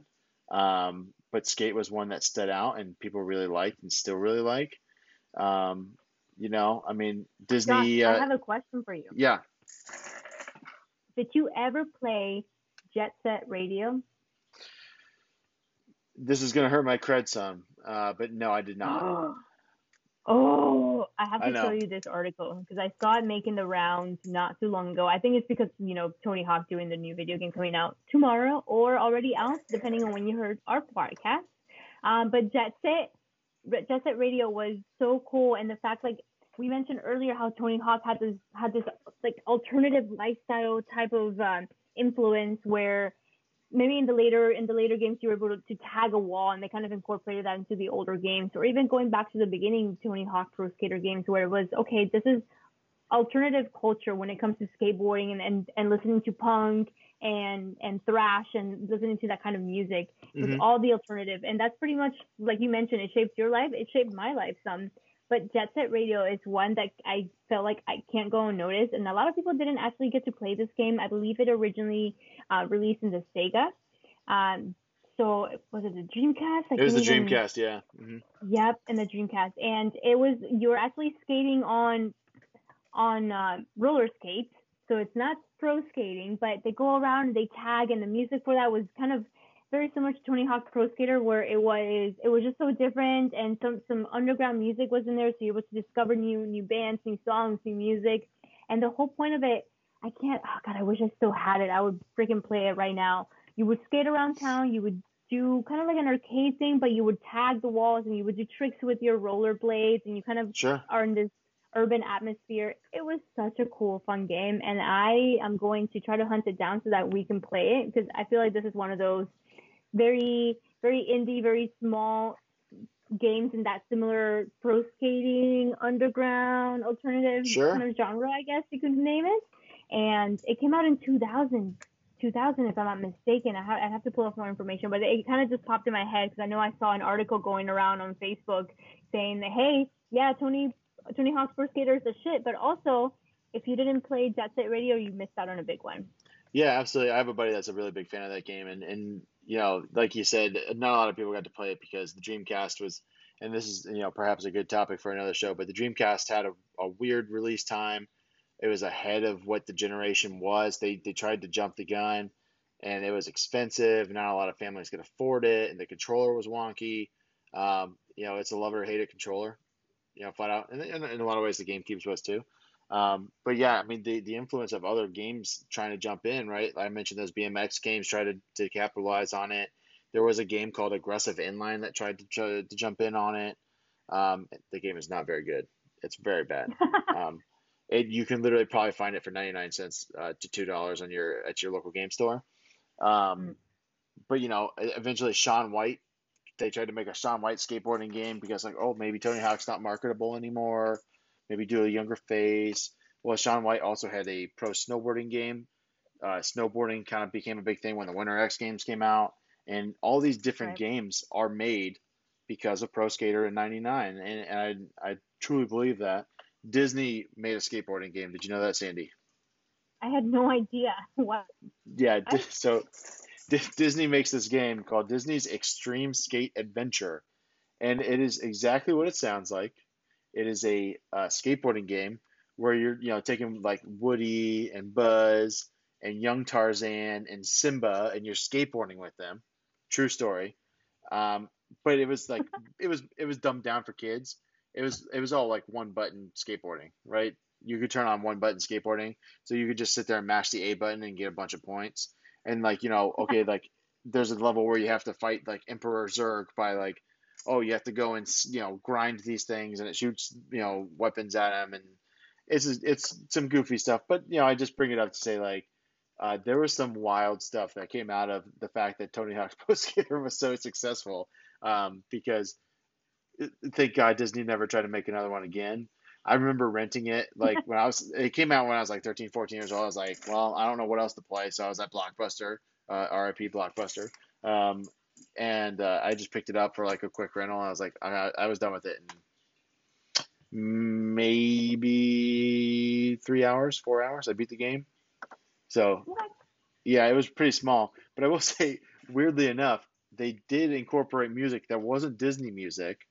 So, Sell Out by Real Big Fish was on that game. It was really strange to be listening to Real Big Fish and doing kickflips with Buzz Lightyear. So, it's a wild experience. If you find it, maybe give yourself an hour of fun. It was just weird shit. I don't know. So funny. It really is. And, we're talking, we do all these different things. But, they decided, okay, we figured out what the problem was. The problem was that people liked our numerical releases and not all the other shit that we did. So they shoehorned and half-assed Tony Hawk's Pro Skater 5. Which has Lil Wayne as a playable character. Did you ever think that you would have a skateboarding game where Lil Wayne was a playable character, Sandy? Damn it, no. I had no idea this happened. It did, and I actually own the game. To be fair, on Lil Wayne's point, so he actually, we had the skateboarding competitions. I forget what it's freaking called. But once I was a young adult, I didn't really get too much into that. But he would go over to the skate park of Tampa for the competitions there. He would. He loved it. Yeah, so he's kind of legit, but still, I don't need him in my video games. No. It was not a anything that I needed. Maybe if we were talking about the Def Jam fighting games, Lil Wayne would be something that you would be excited to play as, right? But who knows? But yeah, Tony Hawk's Pro Skater 5 comes out, and it is the worst rated numerical series entry by a long shot. The meta score on Tony Hawk's Pro Skater 5 is 38, which is a severe drop off from the 94 that Tony Hawk's Pro Skater 4 had. So they shoehorned stuff. They tried to do rail grab, what they call it, snap, rail snap-ons, where if you were over the rail, you would push the grind button and it would shoot you straight down onto the rail. I've played it for maybe 2 hours tops. I own it. My son Nolan wanted to get into playing skateboard video games because he saw some YouTube videos of some guys skateboarding. He asked if there was any game, so I went and bought Tony Hawk's Pro Skater 5, and I've not let him play it because it is pretty unplayable.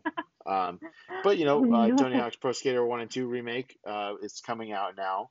And we're recording on the day now that it's releasing. We're very early in the morning now. And when we get off and are done recording, I might have to go play it a little bit because it's downloading to my PS4 right now. But they said, okay, none of this shit is working. what are we going to do? And then, you know, they got Tony, they got, you know, together and they said, listen, let's re-release 1 and 2. Let's completely do it from the ground up. It's not Activision making the game anymore. It's a new publisher, but they have all the original source code. So they've completely revamped it. They've created this giant roster of people. And what's really cool is that it has the guys and gals from the original games, but at their present day ages. So Tony Hawk, awesome. So Tony Hawk's got his gray hair. You know, it's pretty cool. And I've been talking to you about it a little bit. I played the demo quite a bit. The demo is only the warehouse level from the first one. The only playable character is Tony Hawk, but you are playing Tony Hawk's Pro Skater as it is intended. There's no more walking around with your skateboard in your hand. There's no more, you know, Bam Margera telling you to go smack somebody on the ass. It's just, that's not part of it anymore, right? No more Little Wayne. No, well, I mean, I don't know. He might be a playable character in there. I don't know. Oh no, could you imagine? There's always secret skaters, right? There's always, you know, the special, you know, guys that you go through, and it'll be interesting to see what additions there are, what characters there are. There's a long-standing secret character in the games. It's named Officer Dick. If you know anything about skate culture is always butted heads with cops. A lot of it has to do with anti-authority. Oh, yeah. Right, exactly, anti-authority, and also, you know, cops would chase, you know, skaters off of spots. Like, no, you can't jump, you know, your skateboard down that 20-step spot there. There's people walking. What if you run into them, right? Which as a kid, I'm like, man, you know what? Cops suck because they won't let us skate wherever we want. And now I'm kind of like, as an adult, I'm like, I mean, I guess it kind of makes sense that you don't want to kick your board into somebody, right? That's just walking down the street. But, you know, there's, you know, Officer Dick.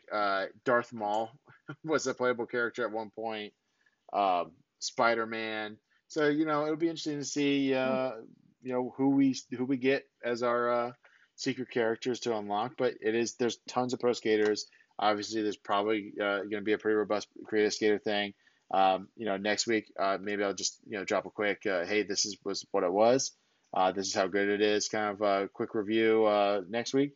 But I mean, I think, you know, for me, Sandy, I could talk all night about Tony Hawk's Pro Skater, but I won't. But it was a huge part of my life. I know it impacted your life, and whether or not you knew it or not, Tony Hawk's Pro Skater impacted the world around you, and it shaped what happened on our and, you know, in MTV. It shaped what happened on ESPN. There was a entire channel that Disney created for the X Games and for action sports games that was called EXPN. It was short-lived, but it still happened. So all of these things, all this culture that happened in the late 90s, early 2000s, you know, it shaped my life. It shaped the music that I listened to. It shaped, you know, the bumps and bruises that I got as a kid. And then when I had the bumps and bruises, I'd go inside, I'd pick up the controller, and I'd, you know, shred a little bit on Tony Hawk's Pro Skater. And, you know, that's why I wanted to talk about it because, you know, with the new one coming out, it brings me back. You know, at the first song that plays when you turn on the demo is Superman by Goldfinger. So, you know, aww. It's like a time warp back to childhood. I'm really excited to play the new one. Like I said, you know, next week I'll talk about it briefly because I've obviously talked way too much about Tony Hawk's Pro Skater for this episode and probably enough for all future episodes combined. But, you know, with that, you know, Sandy, we typically sign off with a game that we played or a match that we watched. What do you got this week? Oh, my gosh, you got me today. I don't think I have anything for you that I've watched this week. What did I watch this week? I'm gonna let you go first. Let me think on this week. Sure. Yeah. You know. So this week was a pretty interesting week in wrestling. We have an outdoor show in New Japan at a baseball stadium, which I thought was pretty awesome. That was the Summer Struggle Jingu, and yeah. I mean, I think we're both going to the same. I think we're both going to the same spot. So I'll let you talk about it first. But, you know, it wasn't the best match of the card. It wasn't the best, but it was a really cool, fun match, kind of correcting, you know, replacing, sending New Japan right on the right track right before G1. And that was Naito against Evil in the main event. I freaking cried. Michael, for you guys out there listening, he is one of my top 5 favorite wrestlers of all time. I absolutely adore that man. To me, the whole Evil winning both championships not too long ago, to me, that was just a tragedy. I was blown away. The turn, I guess, kind of makes sense because Los Ingobernables de Japón, they're freaking baby faces. Yeah, they've been called heels this entire time, but there's no way they needed to be baby faces. The way I guess the storyline kind of played out, whatever, it happened. I was really upset that Naito lost the titles, but yeah, this was a redemption to that. Everything, Sonata coming out to help, and Bushi coming out to help as well, which was one of my big questions last time. It's like, why did no one come out while this was happening last time? Only Takahashi came out at the end. Yeah. Takahashi, yes. Yep. And to me, that was just kind of like, what? They're so close knit. Why? How could it allow this to happen? So it was definitely a redemption story here. Like you said, the match itself was good. It was nothing spectacular. I think Naito gave it his all, and Evil as a wrestler, you know what? To me personally, I believe he's a little limited, but when he wants to go, he can go. Yeah, I think if you listen to this week's Keeping It Strong Style, Jeremy and Josh #1, we call him, of course, Josh #1 because I'm the second Josh on the podcast network. They do a really good job kind of outlining kind of what the problem was with Evil in the main event picture. And it's not that Evil's a bad wrestler. It's that he's not a main event IWGP champion wrestler. And I think definitely go listen to Keeping It Strong Style this week because they do a pretty good job of laying out what the not to steal the name of the New Japan show, but the summer struggle of having Evil as the champion and all these multi-man matches and different things. But yeah, I mean, I thought it was a really cool, powerful way to end that show. It's a really unique show. They haven't done an outside show in a really long time. And of course, 20 years, right? Yeah, exactly. And so we get, Naito posing tranquilo at the end with fireworks going off. That was beautiful. Course, he's a well-known baseball fan. And so he's in a baseball stadium running back his championships. All is right in the New Japan world as we head towards G1 there. Of course, definitely in the world. Yeah, definitely tune into Keeping It Strong Style for all your New Japan stuff, especially for the G1 coverage. I don't know that there's awards for that, but if there was awards or a Slammy or something to throw for covering the G1, Keeping It Strong Style is the place to go and listen to that. And with that, I do want to check them out. Definitely. And, Josh and Jeremy know more about wrestling. I've forgotten more about wrestling than I will ever know. So definitely check those guys out. Check out One Nation Radio also. I want to plug those guys. Always doing a great job breaking down the weekly stuff that happens here in the U.S. with WWE and AEW. And they also talk about Stardom some because James, who we affectionately refer to as Dr. Joshi, loves Stardom quite a bit. And then, Ricky and Clive breaking down some stuff. And then also check out All Things Elite for all things AEW. And we have a new show that's launched on the podcast network too, covering Lucha Underground. So definitely, stay tuned to your Social Suplex Podcast Network thread. Stay tuned to the show threads. Download us wherever you get your podcasts. I do want to remind you again to go to manscaped.com, use the promo code SUPLEX to save 20% and get free shipping. And, of course, if you're one of the next 3 people to make a purchase with the promo code SUPLEX, send us that receipt, that proof of purchase, to socialsuplex@gmail.com, and you will get All Out for free. And, Sandy, before we sign off, I do want to make sure that we point everyone to our Pro Wrestling Tees store for the Social Suplex Podcast Network, because not only because you can get your Keeping It Strong Style shirt, not only because you can get your One Nation Radio shirt, not only because you can get your network shirt, but because we have a shirt on there. You can get your official 8-Bit Suplex shirt. It's pretty cheap. It's only $20. And it's unique as far as wrestling or wrestling podcast shirts go because it's not a black shirt. Oh, my gosh. Wrestling is just so known. And for me too, with the music that I listen to, all black shirts. It's so hard to find a different color shirt. So we have that for you. Definitely pick it up. And this weekend, remember, they are doing 20% off of your purchase with code Labor Day. that's in, you can buy not just our shirt, but all the shirts that Josh just mentioned for the Social Suplex Network. Definitely support your favorite podcast. Thank you so much. Yeah, and if you check us out on Twitter, it's at 8BigSuplex. You check Sandy at Sailor Zelda, myself at, I think it's Laughlin Joshua. I don't know why I did that. It's not my entire last name. It's not, and then it's my full first name. I don't know what I was doing. I did. We've mentioned before, I think on air, and maybe we haven't, but we've talked about it, Sandy. I am horrible at Twitter, but I'm getting better, and I have not tweeted from my personal something for 8-Bit, and I've not tweeted anything 8-Bit from my, vice versa. So yeah, I'm getting the hang of it, but I'll make sure that we have all of our usernames in there. Check us out on Instagram at Social Suplex. At Social Suplex on Twitter as well. And then, check out Sandy's matches on Fight.tv. Yeah. I don't have any matches for you to point at me, and I don't have any other projects. So just, watch Sandy a bunch. And then other than that, I got nothing else. Sandy, you got anything else before we say goodbye? Josh, I wanted to show you my beautiful background on my iPhone. I don't know if you can see it. Oh, yes, I can. It's Naito with the Naito with the fireworks. We'll post that on the AFIT Suplex Twitter there. Sandy's phone background, and she did show it to me through Skype. It is in fact Naito posing with fireworks. My background is just children, my children specifically. Oh. If it was somebody else's children, it would be pretty different. That'd be weird. So Oh, he's so cute. Oh, I got cute kids. I know. Well, we're dilly-dallying because we're late and we're tired and we're getting to the sign-off point. So. I don't got anything else. Sandy, you good? No, we are good. I can't wait for you guys to listen to next week's episode. Please give us feedback. Let us know what you want to hear from us, what you guys want us to talk about, video games. And, of course, we're going to be covering Impact Wrestling next week. Can't wait for that show. It's going to be a banger. There's going to be some good matches. I can just feel it.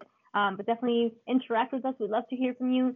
Check out our t-shirts, check out our socials, make sure you subscribe to our feeds. Remember, Spotify, Apple Podcasts, everywhere you get your podcasts. You'll be able to find us.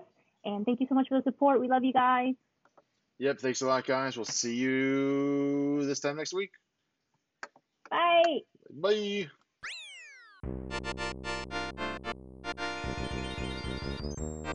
Bye.